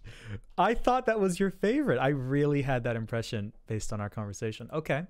I'm very interested. Five yeah. Five is uh, Cat Returns. Okay. Wow. Wow, I really sold that one short. That was a lot higher. What, what do you think Cat was? I thought Cat was number eight. I put that a lot lower. Four is Mononoke. okay. I thought Mononoke was number three. Three is Ocean Waves. Three is Ocean Waves. Okay, I wasn't too far off with that one. Two is Marnie. Okay. I thought Marnie was four. Okay. And one is Porco. Porco, oink, oink. Okay, shit. Wow. All right. Yeah. So okay. with Poppy, I actually like. I was thinking about Poppy. Mm-hmm. Be and honest. and it did double back, and that Mhm. was that was a huge letdown. But I still enjoyed the movie. Mm-hmm. I just enjoyed it. I thought the movie was fun. I thought Okay. it was a cool ride. I like the animation. Yeah. I understand that not a lot of people have the same point of view that I have. And I've been thinking about Poppy a lot too when making my list. And I was thinking about other people's perception when making yours. And I can understand that a lot of people don't see Poppy the way that I see it. And um, I was very mean in my discussion, which I wish I was a little bit calmer when I talked about it. But I um I understand I understand people liking Poppy. I still feel the way that I feel about it. I still stand by everything I said. But uh, yeah, uh, everything you said is very true. With the double backing, yeah, it's very true. But if I was gonna go rewatch these movies, like I'd re- I'd rather rewatch Poppy over Castle, right. Pompoko. And the thing is with Nausicaa as well, like I already told you I'm gonna rewatch Nausicaa. Right. Um, Oh, you did? subject to change. Oh, I didn't I didn't even know. I didn't even know you said that. Did you say that in our discussion? Yeah, because remember I was like, we watch Mononoke and then we watch this. Yeah. So I'm gonna give this movie another chance. I'm gonna watch it at a later date. Okay. What other movies? I don't I don't feel like it's a 16, but because of like how yeah. I watched it, it's it's there. yeah. Yeah. Kiki, I, I don't, I don't, I don't like Kiki. I know. I know. yeah, that's I'm not Mhm. too surprised by that one. Um, and Pompoko had an edge on Kiki because Pompoko was funny. Yeah. That was it. Just had Mhm. that edge. Yeah. And Porco, I thought you knew that was my favorite. I thought you knew my top three was Porco, Marnie, Ocean. I I guess I was wrong. I my top five for you were Ocean, Marnie, Princess, Porco. Only yesterday. Was I wrong about? I guess I was. It- only six. yesterday was a six and not in a five. Cat Returns. I underestimated the talking the fucking cats on two legs. I, I. It's my it's my first Ghibli. yeah. Okay. Well, my I was wrong about the top three and the top four. I I really um I don't blame you for that. Only yesterday. yeah I Um, I really thought Only Yesterday would be your favorite. I'm still like, I don't blame. You. I know. I know how passionate I spoke that day. Yeah, I still like. I feel like the top. I feel like. Top six. I, I spoke passionate about all of them, yes, you did. I think, um, especially Ocean Waves. yeah, I Putting uh, Marnie over Ocean Waves was just a big decision for me. yeah, I um, I put Marnie over Ocean Waves in my guess. I th- I thought that you would pick Marnie over Ocean Waves. Um, so um, my top. also, um, let me say one thing. Wind rises. I think Wind rises perfect where it is. Howls. I know when we first spoke about Howls, I didn't talk highly of it. yeah, But if I was gonna rewatch any of these movies, I would rewatch Howls yeah, okay. over everything under it. Mm-hmm. Grave and um, in Grave and Whisper of Heart. I feel like Whisper of Heart. Whisper of Heart is like in the same category of like only yesterday in Ocean, but like they just had the edge on it. I Yeah. love Whisper of Heart. though. Yeah. It had to crack my top 10 Mhm. And I think my I think my top ten. I think my like my top ten is like so valid. Mm-hmm. Like I don't think I think that's set in stone. Cool. That's good. I'm glad to hear. Depending how when I watch Nausicaa. But yeah. Right.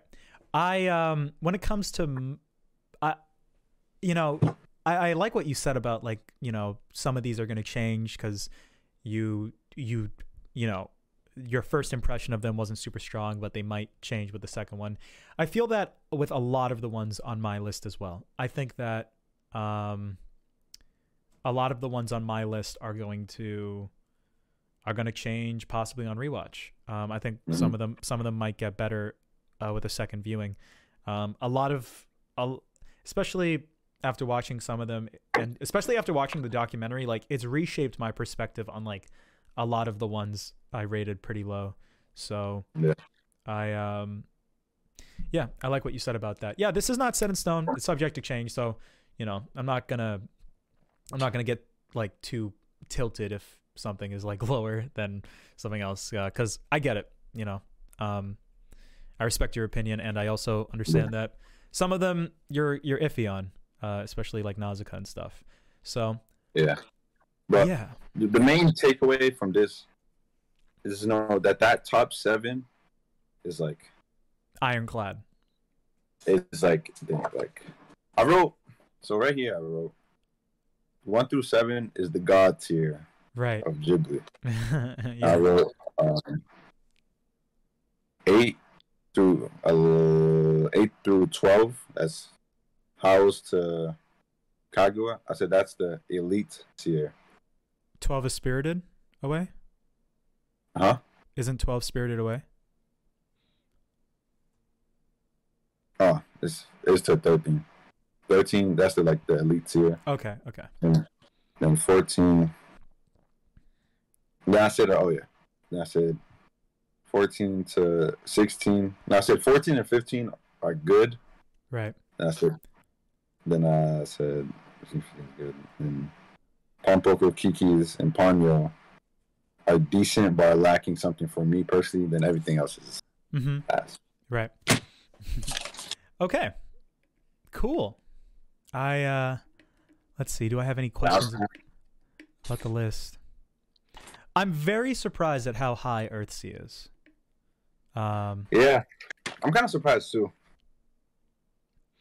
Yeah. I thought? I thought Earthsea would be more in Castle in the Sky, Nausicaa kind of territory for you. I thought it was too. But Ab- above Spirited. That's very interesting. I'd rather rewatch Earthsea. Spirited. I'm happy to hear. um cool. Cool. It's so weird. I, I didn't when I was initially making this list. I didn't think it was gonna be that. Either. yeah. Yeah, I mean, like, Yeah. it's, it's so close that like the 11 to like 16 range is like so interchangeable. Yeah, it's like I I f- that that's that's the exact same thing with my list. Like Mm. I um I feel like based on what I wrote down, like I mean the corrected list is different, but like I um I feel like a lot of the 11 to 16 for you is like in the 6 out of 10 range. So they're all kind of interchangeable mostly. Um Only like slight differences. yeah, slight differences. Yeah. Yeah. Um okay. That's that's good. I um you know, when we were talking like throughout each episode, we would we would be like, "Oh, this is definitely in the top half." But I think when making my list like it's I really underestimated like how little can fit in there. um there's only like 11 movies that can fit and like the top 5 are ironclad, right? So when you Mm. watch a mid movie, you're like, "Oh, well, I didn't hate it. Like this is obviously in the top half." And then you you look at your list, you're like, "Oh my god, this is really low." so um yeah. Yeah. All right. Let's see yours.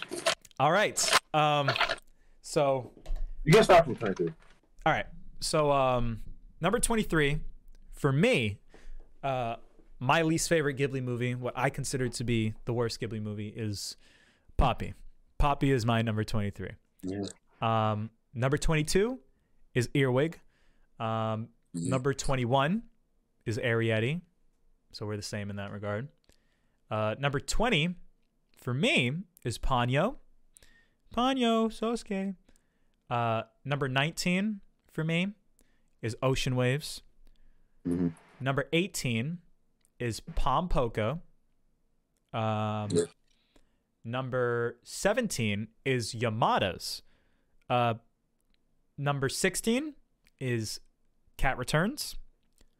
Number 15 is. Now, this is where uh, you started guessing. So I want you to say your guess again as I.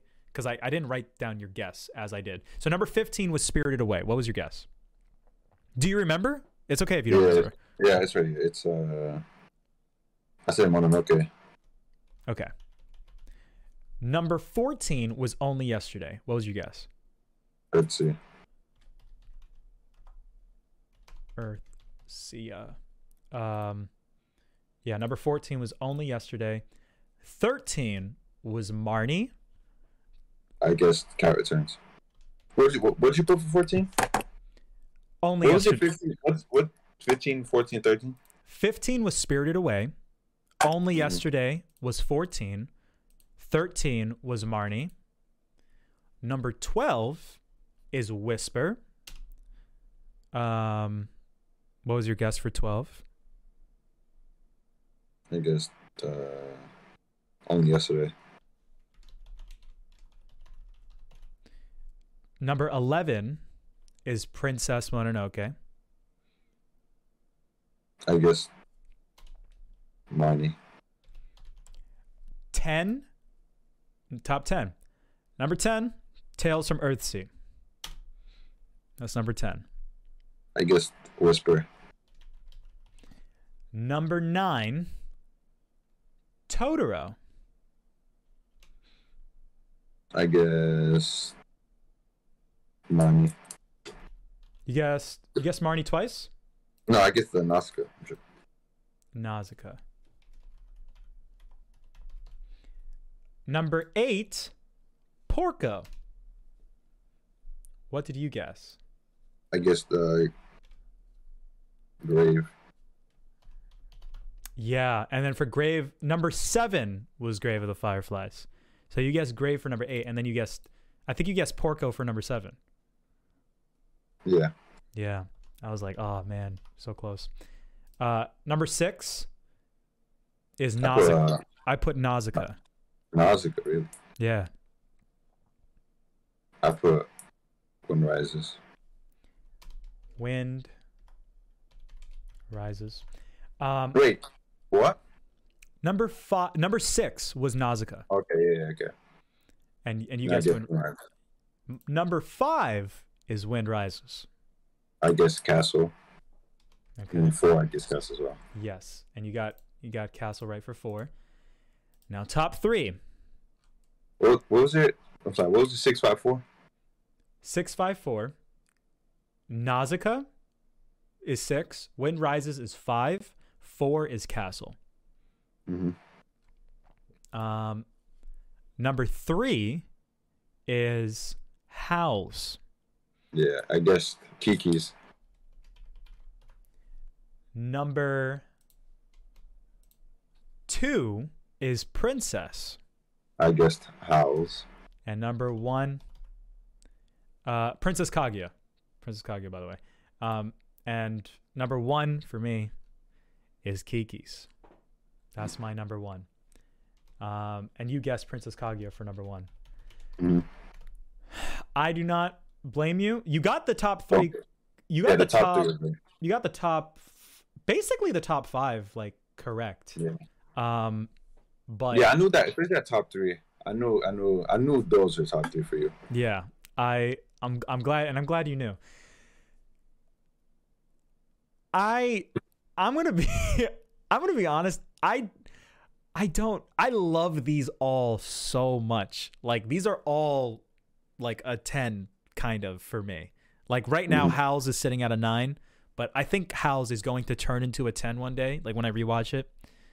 And this was hard for me to kind of do this order. These top three were very, very difficult. But I think that I think that they are pretty ironclad. I feel like if I rewatched all of these movies right now, this list, this order would still be this order. So once again, take into account my liking for each one is like, you know, Kaguya's right here, Kiki's like right fucking here. Like they're they're so close. I like them both so much. Um, I don't like one super like 100% like a gazillion times more than the other. Um, so yeah, Kiki's Kiki's is my favorite Ghibli movie.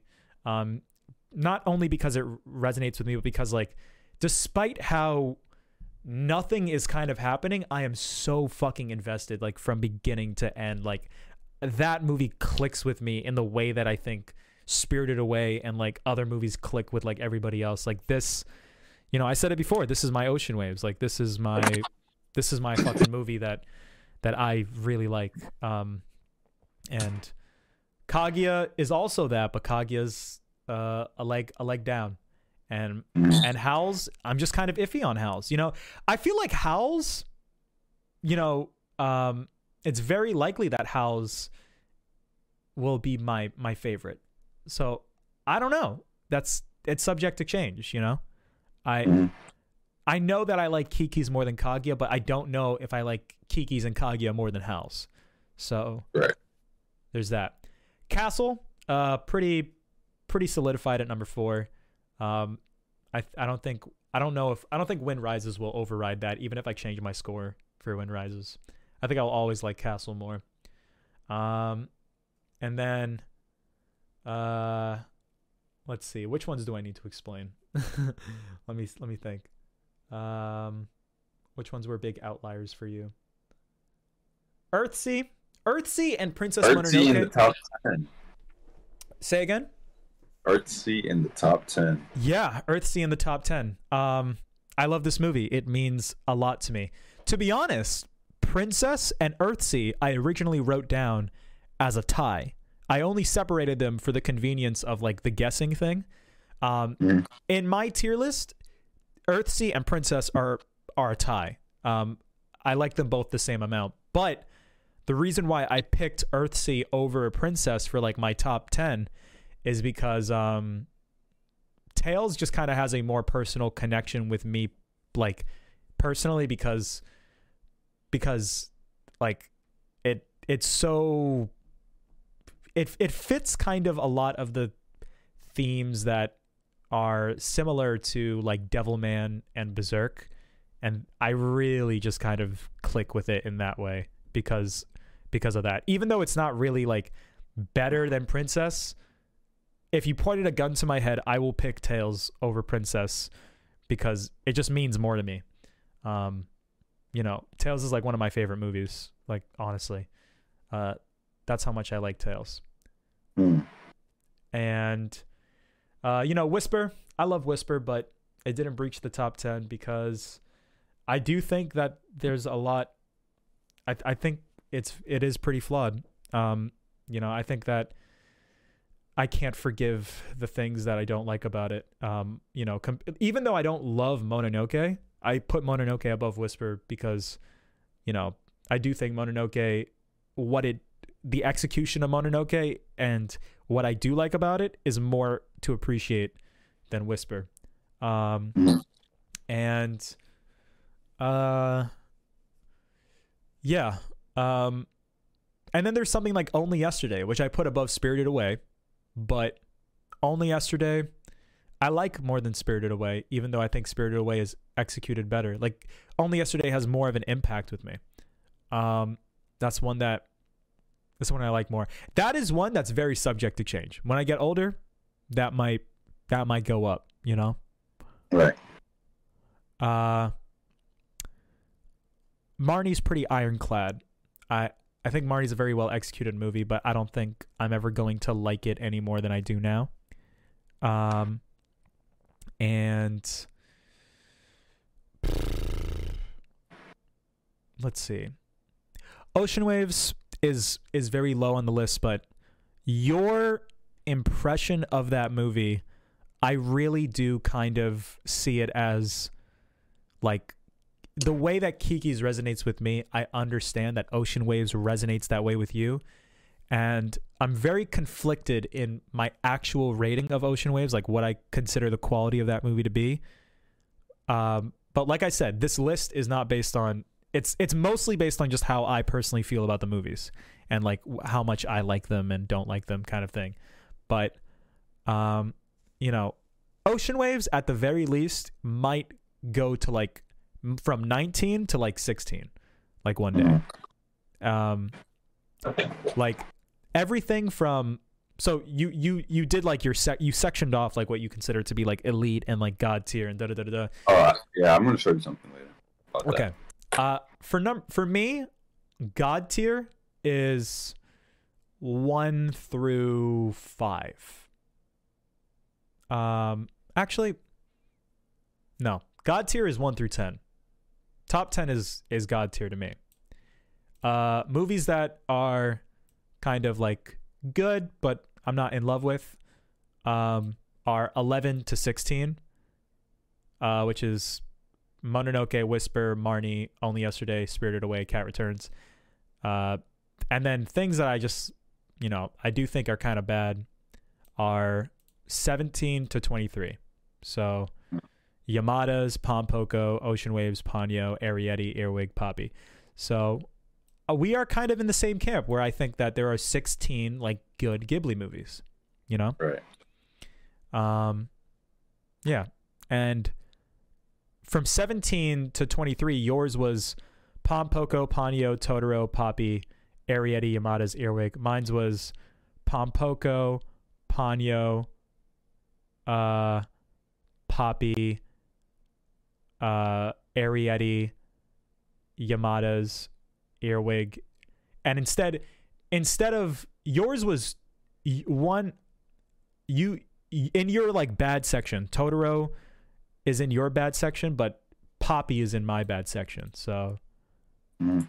yeah, that's that's the that's like the big disparity in that sense. But everything else is uh pretty understandable. Yeah. I made a.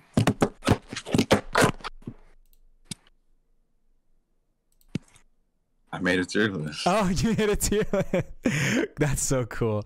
I'll um I made I made my little Oh, you made them in like S tier and like Oh, okay. Interesting. I need to do that. That's that looks cool. A tier. Wait, let me see. Keep keep it up. Keep it up there. Yeah.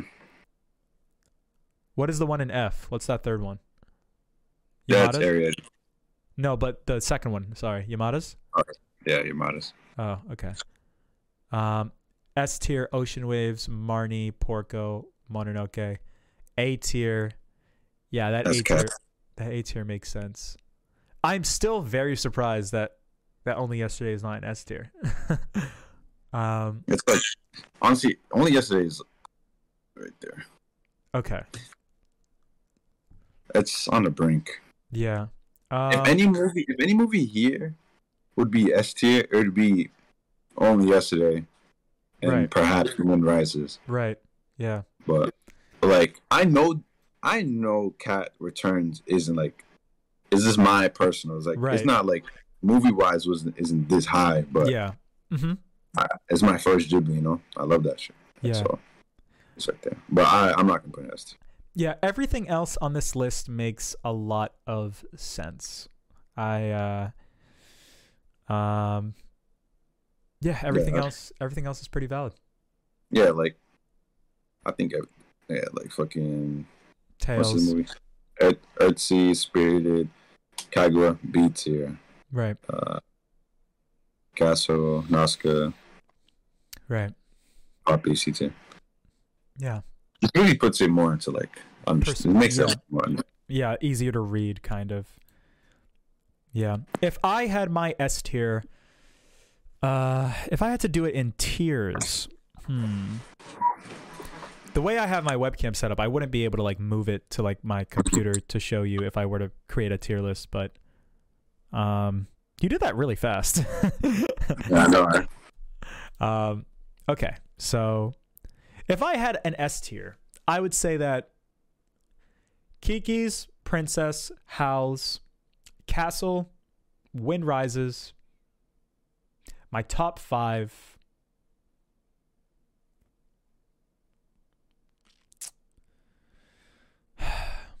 I think God tier, like, I guess uh, if we're talking godly, I guess it's just Kiki's, Princess, and Howl's if that's if we're doing god tier and then if we're talking i don't like to call it a tier because i don't think these are a movies i think these are like really good movies so god tier is kiki's princess howl's s tier I is see. Yeah, I just fixed it. Yeah. So I, go ahead. um s tier is castle wind rises nausicaa fireflies porco totoro um no actually it would end at porco and then a tier would be totoro tales princess whisper marnie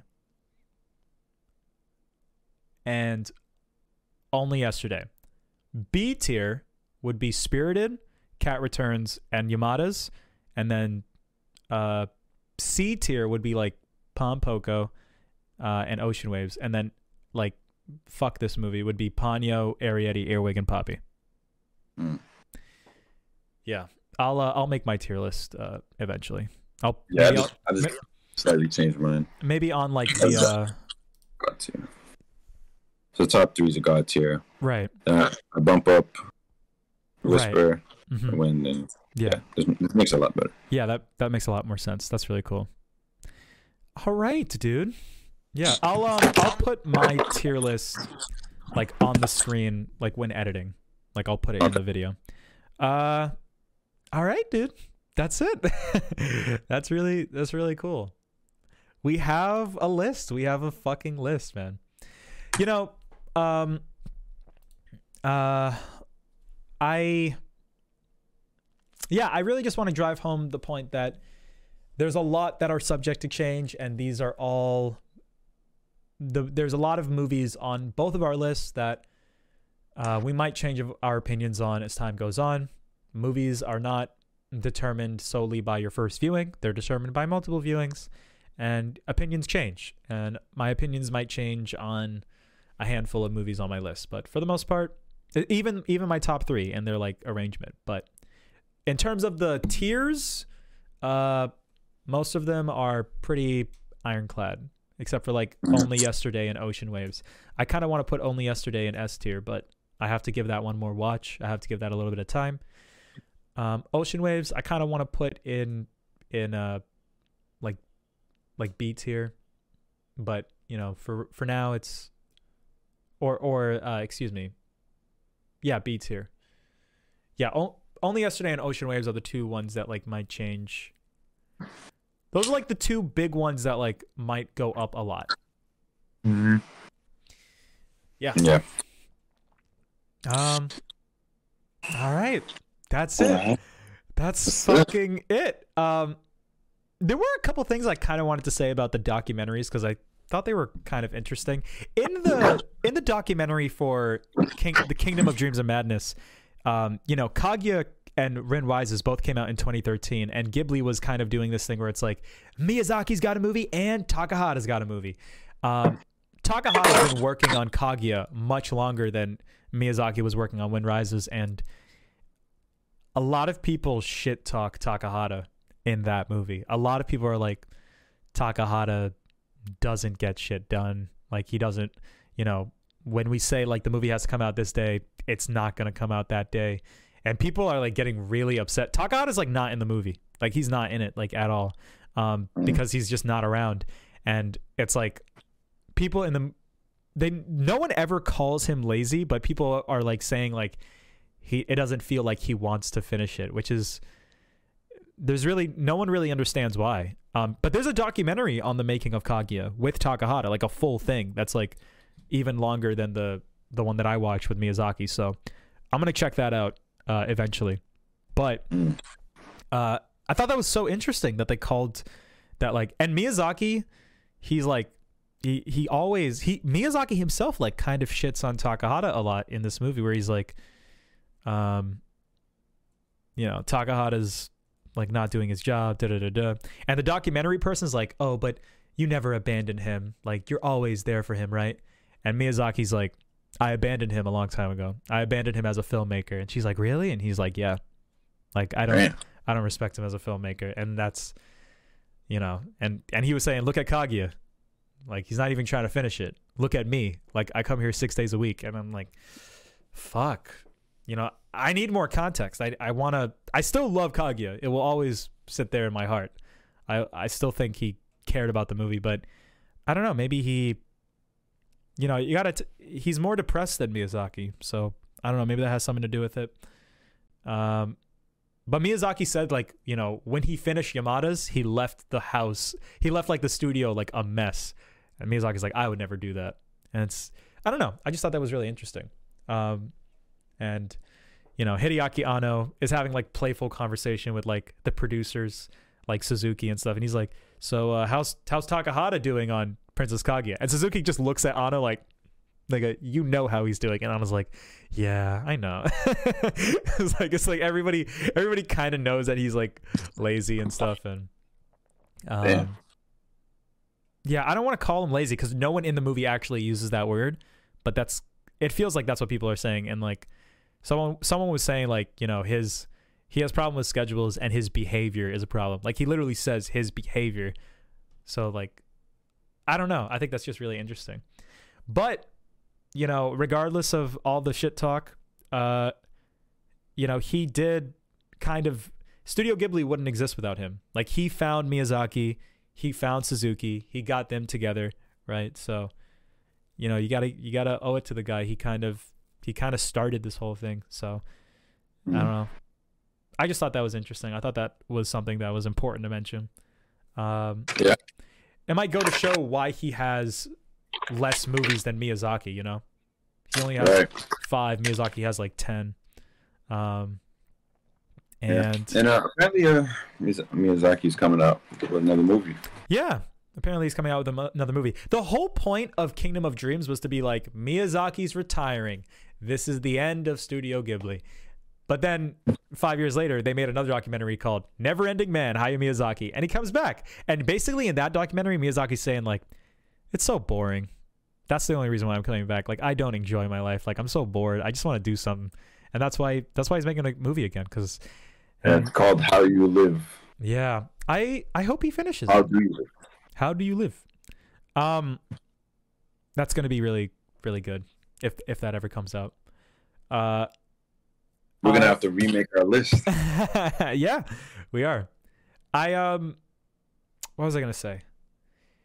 I didn't rewatch the Neverending Man Hayao Miyazaki, and honestly, unless you personally are interested in the documentary, I um, I wouldn't really recommend it. It's not like it's it's not saying anything super profound. It's just kind of like, hey, do you want to see what it's like at Studio Ghibli when they make a movie? And like, it's like that. And it's very honest and sincere. Like other people who work at the studio, like, were you know, there's like one of the side uh, workers, like she's saying like, you know, a lot of people can't meet Miyazaki's demands. A lot of people get overwhelmed and just like quit Studio Ghibli. Like a lot of people think this is like the most magical, magical place on earth, but you know, it's very overwhelming for a lot of people. A lot of people can't deal with it, and it's it's very interesting that people say that. But I will say, Never Ending Man Hayao Miyazaki, from what I remember, is something that is worth the watch because Mm. it's very funny. Because Miyazaki is making Miyazaki made a 3D animated movie um, called not movie, uh, short. He made like a 3D animated short, and the docu- and that documentary is like, I'm gonna try to make a 3D thing. So instead of drawing on paper like he usually does, you know, it shows Miyazaki like trying to use a tablet, and you know, hi- his boomer ass is like, ah, what is going on? Like, I don't understand. And people like keep trying to teach him like how to use it, and he's like struggling. So it's fun. It's fun. It's fun to see Miyazaki try to do that, and um there are so many funnier moments where Miyazaki's like being mean in those.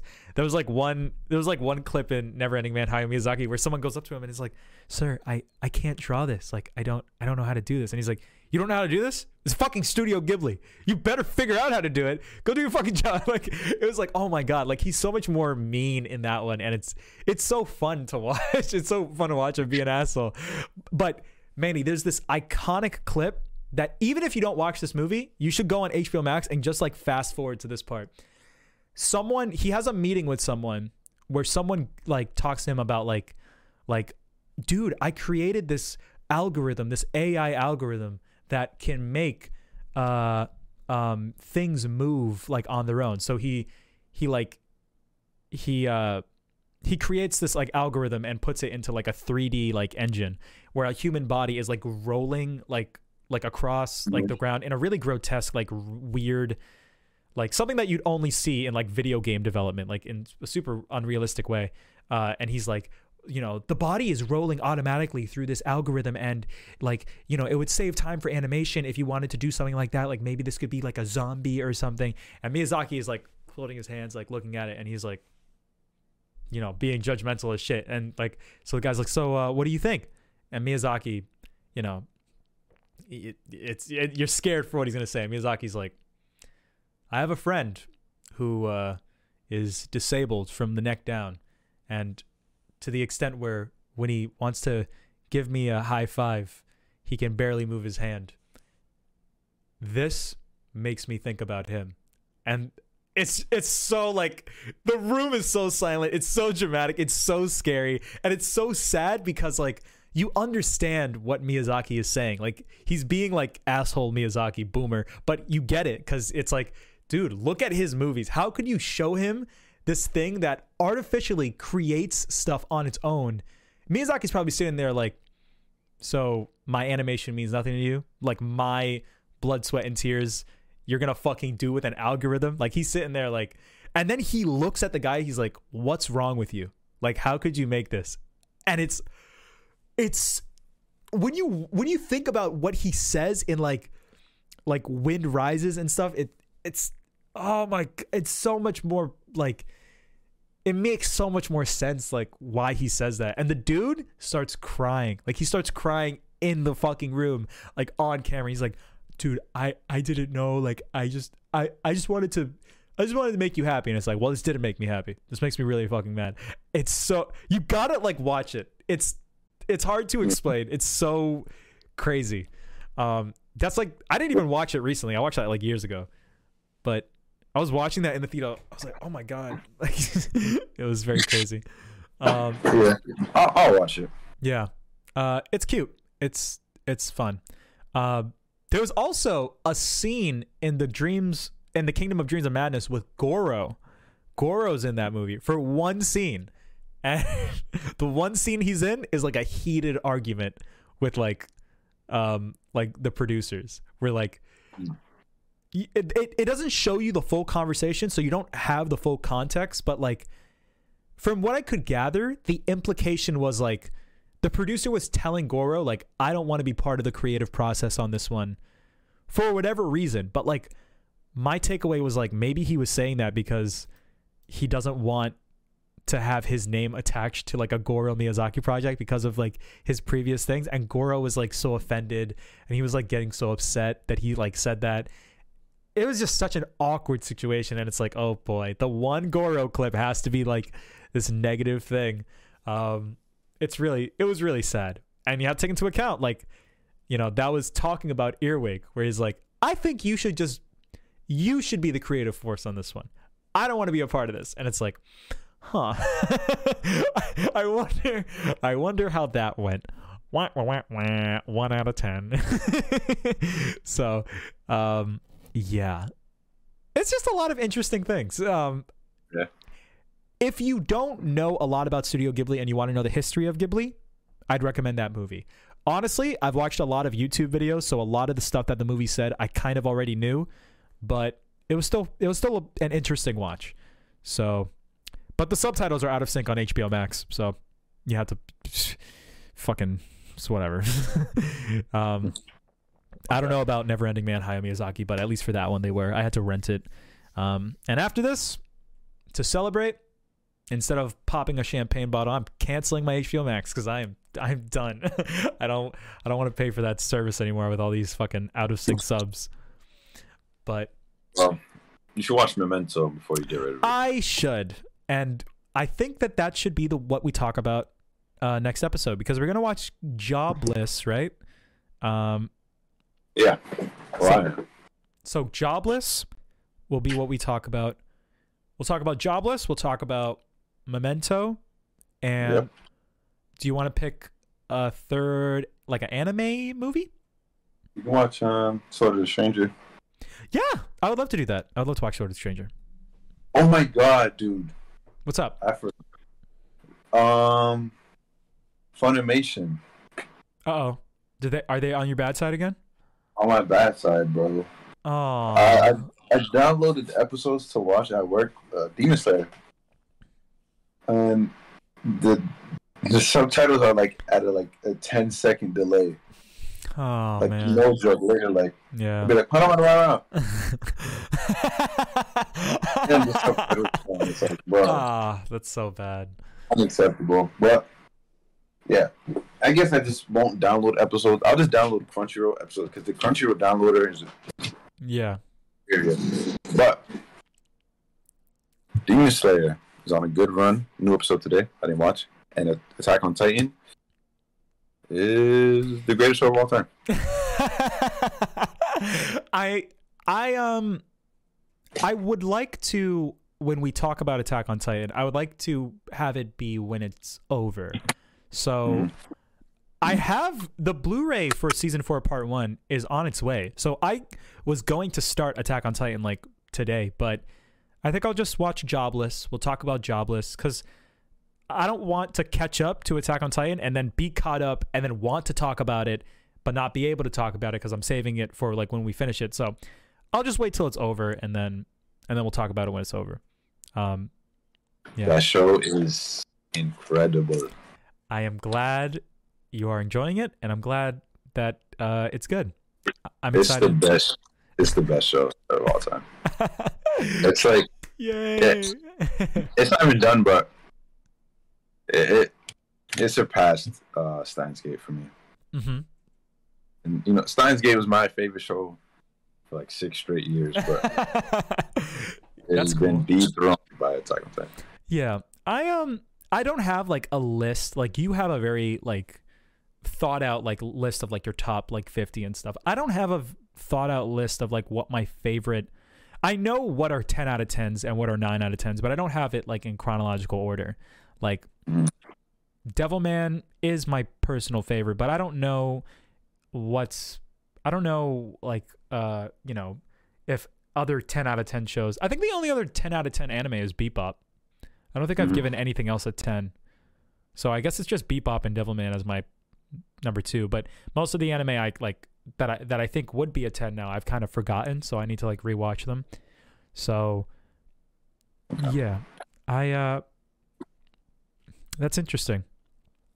That's interesting. Man, Attack on Titan is I'm very excited for the discussion. Uh, I, re- I really want to start it. I, I kind of I kind of want to start. it gonna right be now. like it's gonna be like its own episode, bro. yeah, like a whole thing, like a whole episode. yeah. How many episodes is it gonna have? I don't know. Uh, okay. I really want. I'm still waiting on JoJo Part Six. Wait, I haven't started. Wait for that. Um, Demon Slayer. Uh, I'm watching Dress Up Doll. My uh, Dress up, darling. Dress Up Darling. That show is funny. That's a good one. Um, Demon Slayer is on a roll right now. You know anything what was going on with Demon Slayer? Nope. I saw. I know. I see the poster, but I don't know anything else. Yeah. Um, how many episodes is Demon Slayer gonna have? Because isn't this isn't this arc like really short? Apparently, I don't know. I don't know.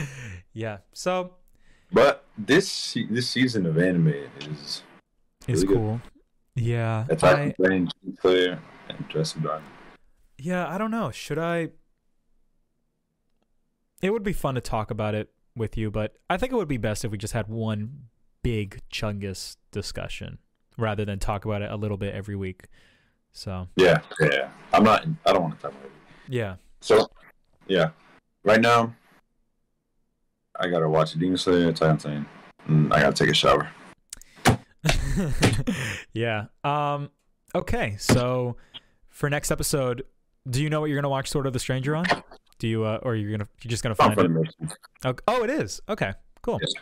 All right. So I just want to download it. I'll just like watch it. so since Jobless, how far are you in Jobless? Like four episodes in. To the new It's season. season. Okay. yeah. So you'll be able to finish Jobless by the end of the week. I don't know. Okay. I would have. 'cause Actually- I, like, I would have to hold off on my book because I read my book at work. Okay. I can do that. No, actually, it's okay because this weekend, um, I might be.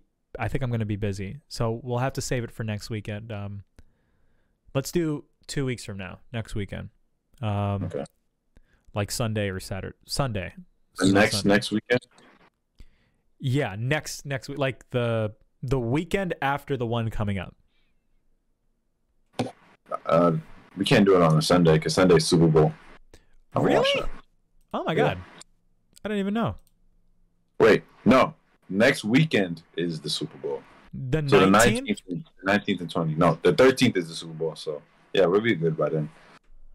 Um, yeah, I'll definitely finish both of those. You can probably tag on something else as well.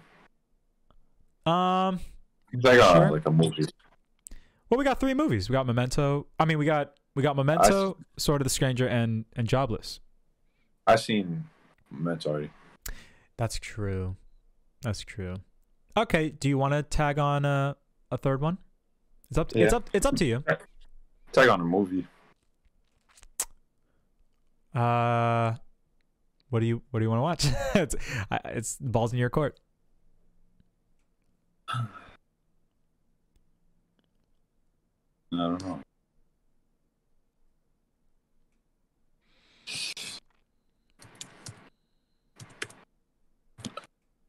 I prefer to watch something that's on Crunchyroll or Funimation first. Yes, I understand. There's, there's a bunch of anime movies I want to watch, but I don't want to. I don't Yeah. want to kiss anime right now. Yeah, it's that's gonna be a challenge. Give me seconds.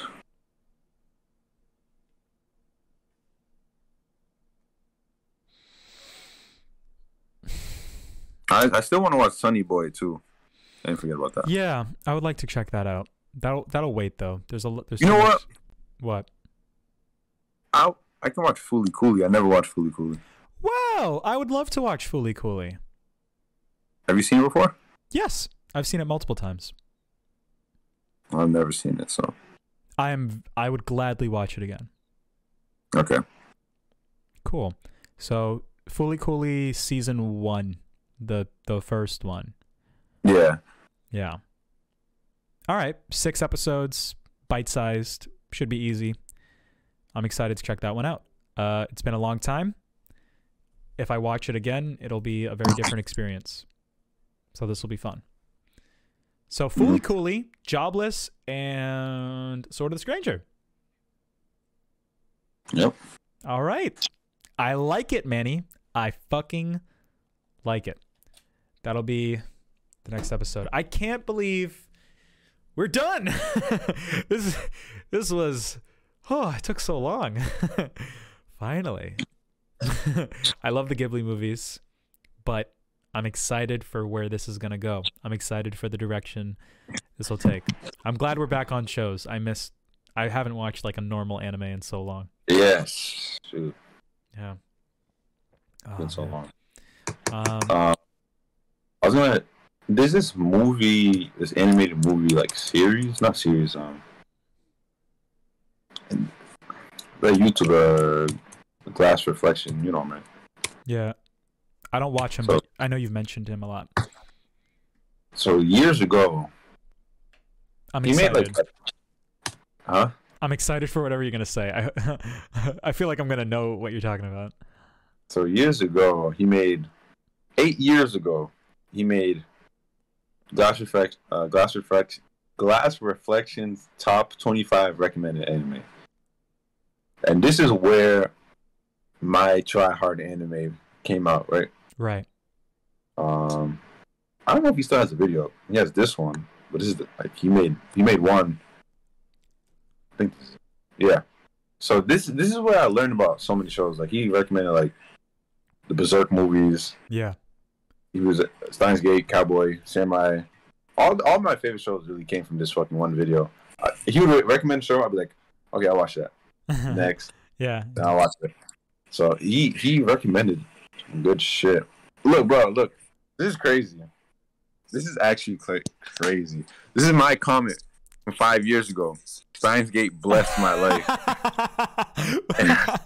Like, that's so cute. Oh, that's so cool. fuck, I just uh, Steins Gate yesterday. I, I can't find something. I need something.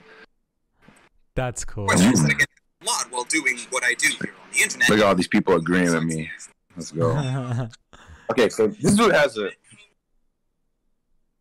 he has a he has a timestamp. Okay, so he he recommended Cowboy Trigun, Evangelion Fullmetal Akira, any Ghibli movie. It took me eight years to watch that one. yeah. Full Metal Panic, Baccano. Have you seen Full Metal Panic? No. Uh, okay, so right here he has um Gankutsuou, Kara no Kyokai. Okay, hold on. I you got to spell that for me. Kara, the Garden of Sinners.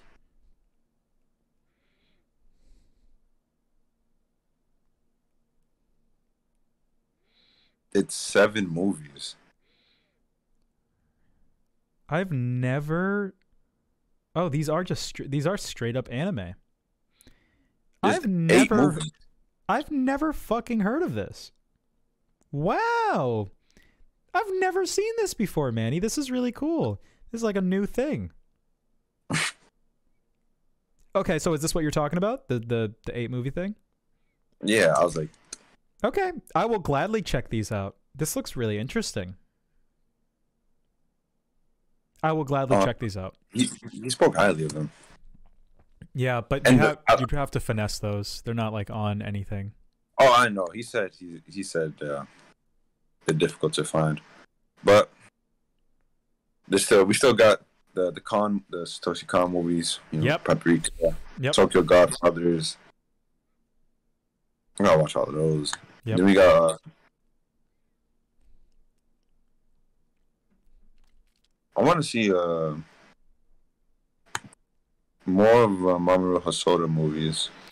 I was I'm glad I think that's the first time you ever mentioned him. I'm glad you said that. Those are like the it's Mamoru Hosoda, Satoshi Kon, Masaki Yuasa, M- Miyazaki. Those are kind of like the premier anime directors. So he he just came out with a new movie and I consciously Yeah. deci- I, I decided not to see it because I was like, eh, man, he's not gonna watch it.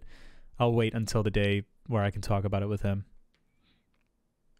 I have seen only one of his movies. Which one? The girl who leapt through time. No, I've seen Mirai. Yeah. the the one with the baby on the cover. Mhm.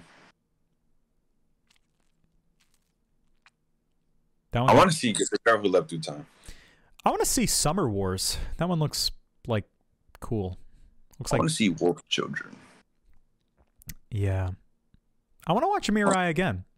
The one that I'm I'm- most excited to watch is honestly the newest one. Like the new one looks really good. Belle. Yeah. Belly. This looks like um. It looks like fucking a darling in the Franxx. really? Um Interesting. Zero two. Zero two. No, I'm just looking at the cover. Uh, I like- I can see I can see where that's coming from. Uh, yeah. I um I was gonna say, so. that one looks interesting to me. I'm gonna wait until that one comes to digital and check that out. Uh, yeah. Um, I'm glad that you have a lot of suggestions lined up. Um, there's a lot of movies that you know I have that we could possibly watch, but those are all movies that I would love to watch again, um, or watch for the first time. Yeah, Mamoru Hosoda's. I feel like his movies are kind of samey like Miyazaki's movies, but I still want to see them. Mhm. I mean, mo most directors' movies are kind of samey. You can't really ask for them to be too different, but that's okay. Uh, they're still good. So, yeah, I'll add these fucking whatever they're called, Garden of Sinners, to my watch list. Was there anything else on that list that, uh, like, kind of piqued your interest? Yoshitoshi Abe. What the fuck? Spell it. Oh man. Yoshitoshi. Yoshitoshi Abe. That's a It's the dude who person. made us. Yeah, he made um. Serial Experiments Lain. Yeah, yeah, yeah. yeah. And uh Haibane Renmei. I'm We're gonna you- have. We're gonna have to watch both. of Those are such try hard shows. Yeah, they're so Well, like I'm gonna have to watch. they're like the most popular things that we haven't watched. I think Serial Have you Experiment seen Soul Eater? No. I watched the first 9 episodes and then I I didn't continue it, but I didn't dislike it. I what I saw was cool. Um Yeah. but I never finished it. And it was one of those shows that people are like it doesn't get good at the end and I'm like, okay, well. like pe- people complain about its ending, but I don't care. It didn't seem like a show that really cared about its ending from the beginning at least. I will watch it one day. Bro, fucking. Have you heard of Texhnolyze? I saw sometime when I hear about something, I will add it to my watch list even if I hear about it. And I don't remember where I heard about it, but I did add it to my watch list. And I've never seen it. I just clicked on add to my watch list. So like I've I've heard the name. I don't remember where and I've never seen a clip of it. Is it an is it an anime? Yeah, it's super try hard. Let's watch it. I, I would love to watch it. Yeah, it's on my it's it's already on my watch list. Twenty two episodes though. Oh, it's on Funimation. It's not even like it's not even uh hard to find. That's gonna. It's on Crunchyroll. Is it? That's gonna be a interesting one. Yeah. Back into shows. it's gonna be fun. I remember. I think he was on his recommended, and I would see. I'd be like, "Yo, this is so try hard." yeah. It looks. But yeah, it he also cool. re- he also uh, recommended Mushishi, and that's why I learned about Mushishi. Mm, cool. Yeah, I, I, I do want to watch Mushishi eventually.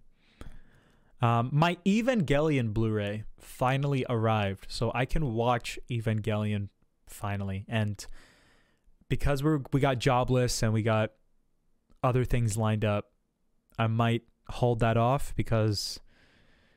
Are you interested? Without sp- spoiling Evangelion, do you have any interest in watching like the newer movies? No, Okay. So I guess I'll just watch Eva by myself then. Um, and then maybe I can briefly bring it up. Uh, because I don't know anything about it. well, but you haven't seen the show. I watched the first five episodes and I told myself I want to watch this with the original dub. Oh, I seen it. Yeah. Let's talk about it. And when you watch the end of Evangelion, Mm-hmm. Gotta talk one about of my that. favorite movies. Okay. So that maybe that can be like a whole discussion in and of itself. Um I really like right now the shows that I want to watch the most are Evangelion and Attack on Titan, but I know that I'll have to wait on those. But Jobless, Fully Coolly, Sword of Stranger. Those will be those will be the three. And then maybe Eva can wait until after AOT or whatever. But I'm excited to finally check that out. Uh, I guess that's right. it. well, For you, Memento, Sword, The Stranger, Jobless, and Fully, fully, fully, fully, fully. Let me write this down. I recommend the English dub for Fully Cooley. I'm gonna watch it in English. All right. Hold on. Oof. Try that. I might watch Sword of the Stranger tonight. I need some action in my life. it's been a long time since I've watched like good action anime. Really coolly. Memento, Memento. Sword of the String. Sword Stranger, and Jobless. Alright. Bye, bro. Alrighty, that's it for this one. I know, like yeah, it's it's it's a very clap worthy moment. We're fucking done. Um, I wanted to ask you, when is your birthday? May 20th. Wow, that's really close to my birthday. Holy shit. Okay. May baby. Uh, May baby. All right. Um, I just wanted to know Keandra's birthday is in May as well. who. Keandra. Really? That's cool. Oh, the two, Jujutsu Kaisen. Oh yeah, you have to watch this, guys. Yeah, I know. I'm gonna wait till the movie comes out though. March 18th, I think. Here? In America? What? Mhm. When when did they say that? I heard that in December. I think. What the fuck? Jujutsu Kaisen movie release date US. Uh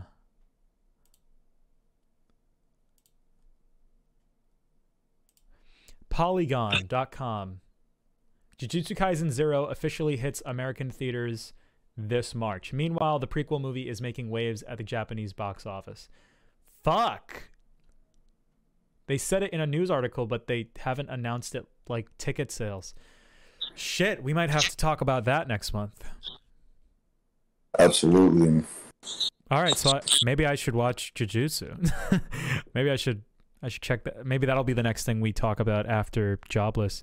So The real question is when cha- when does Chainsaw Man come out? there is no definitive date on Chainsaw Man. Chainsaw Man only has like the year written down. Um, that is the real question though. when the fuck does Chainsaw come out? Yeah. Okay. Uh, All right. Are you gonna watch the Batman? Absolutely. Okay, that comes out March third, so maybe that can be the next one as well. Batman's my favorite superhero. Who's my favorite superhero? Yeah, probably Batman. He's edgy. He's cool. Uh. Yeah.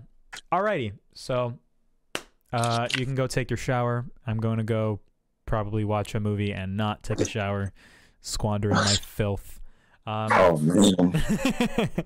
all right. Very good discussion on the Ghibli movies. Thank you, Manny. This was fun. Uh all right. Um next weekend. Next weekend. Yep. Alrighty, bro. All right, bro. See you till then. Yeah, see ya.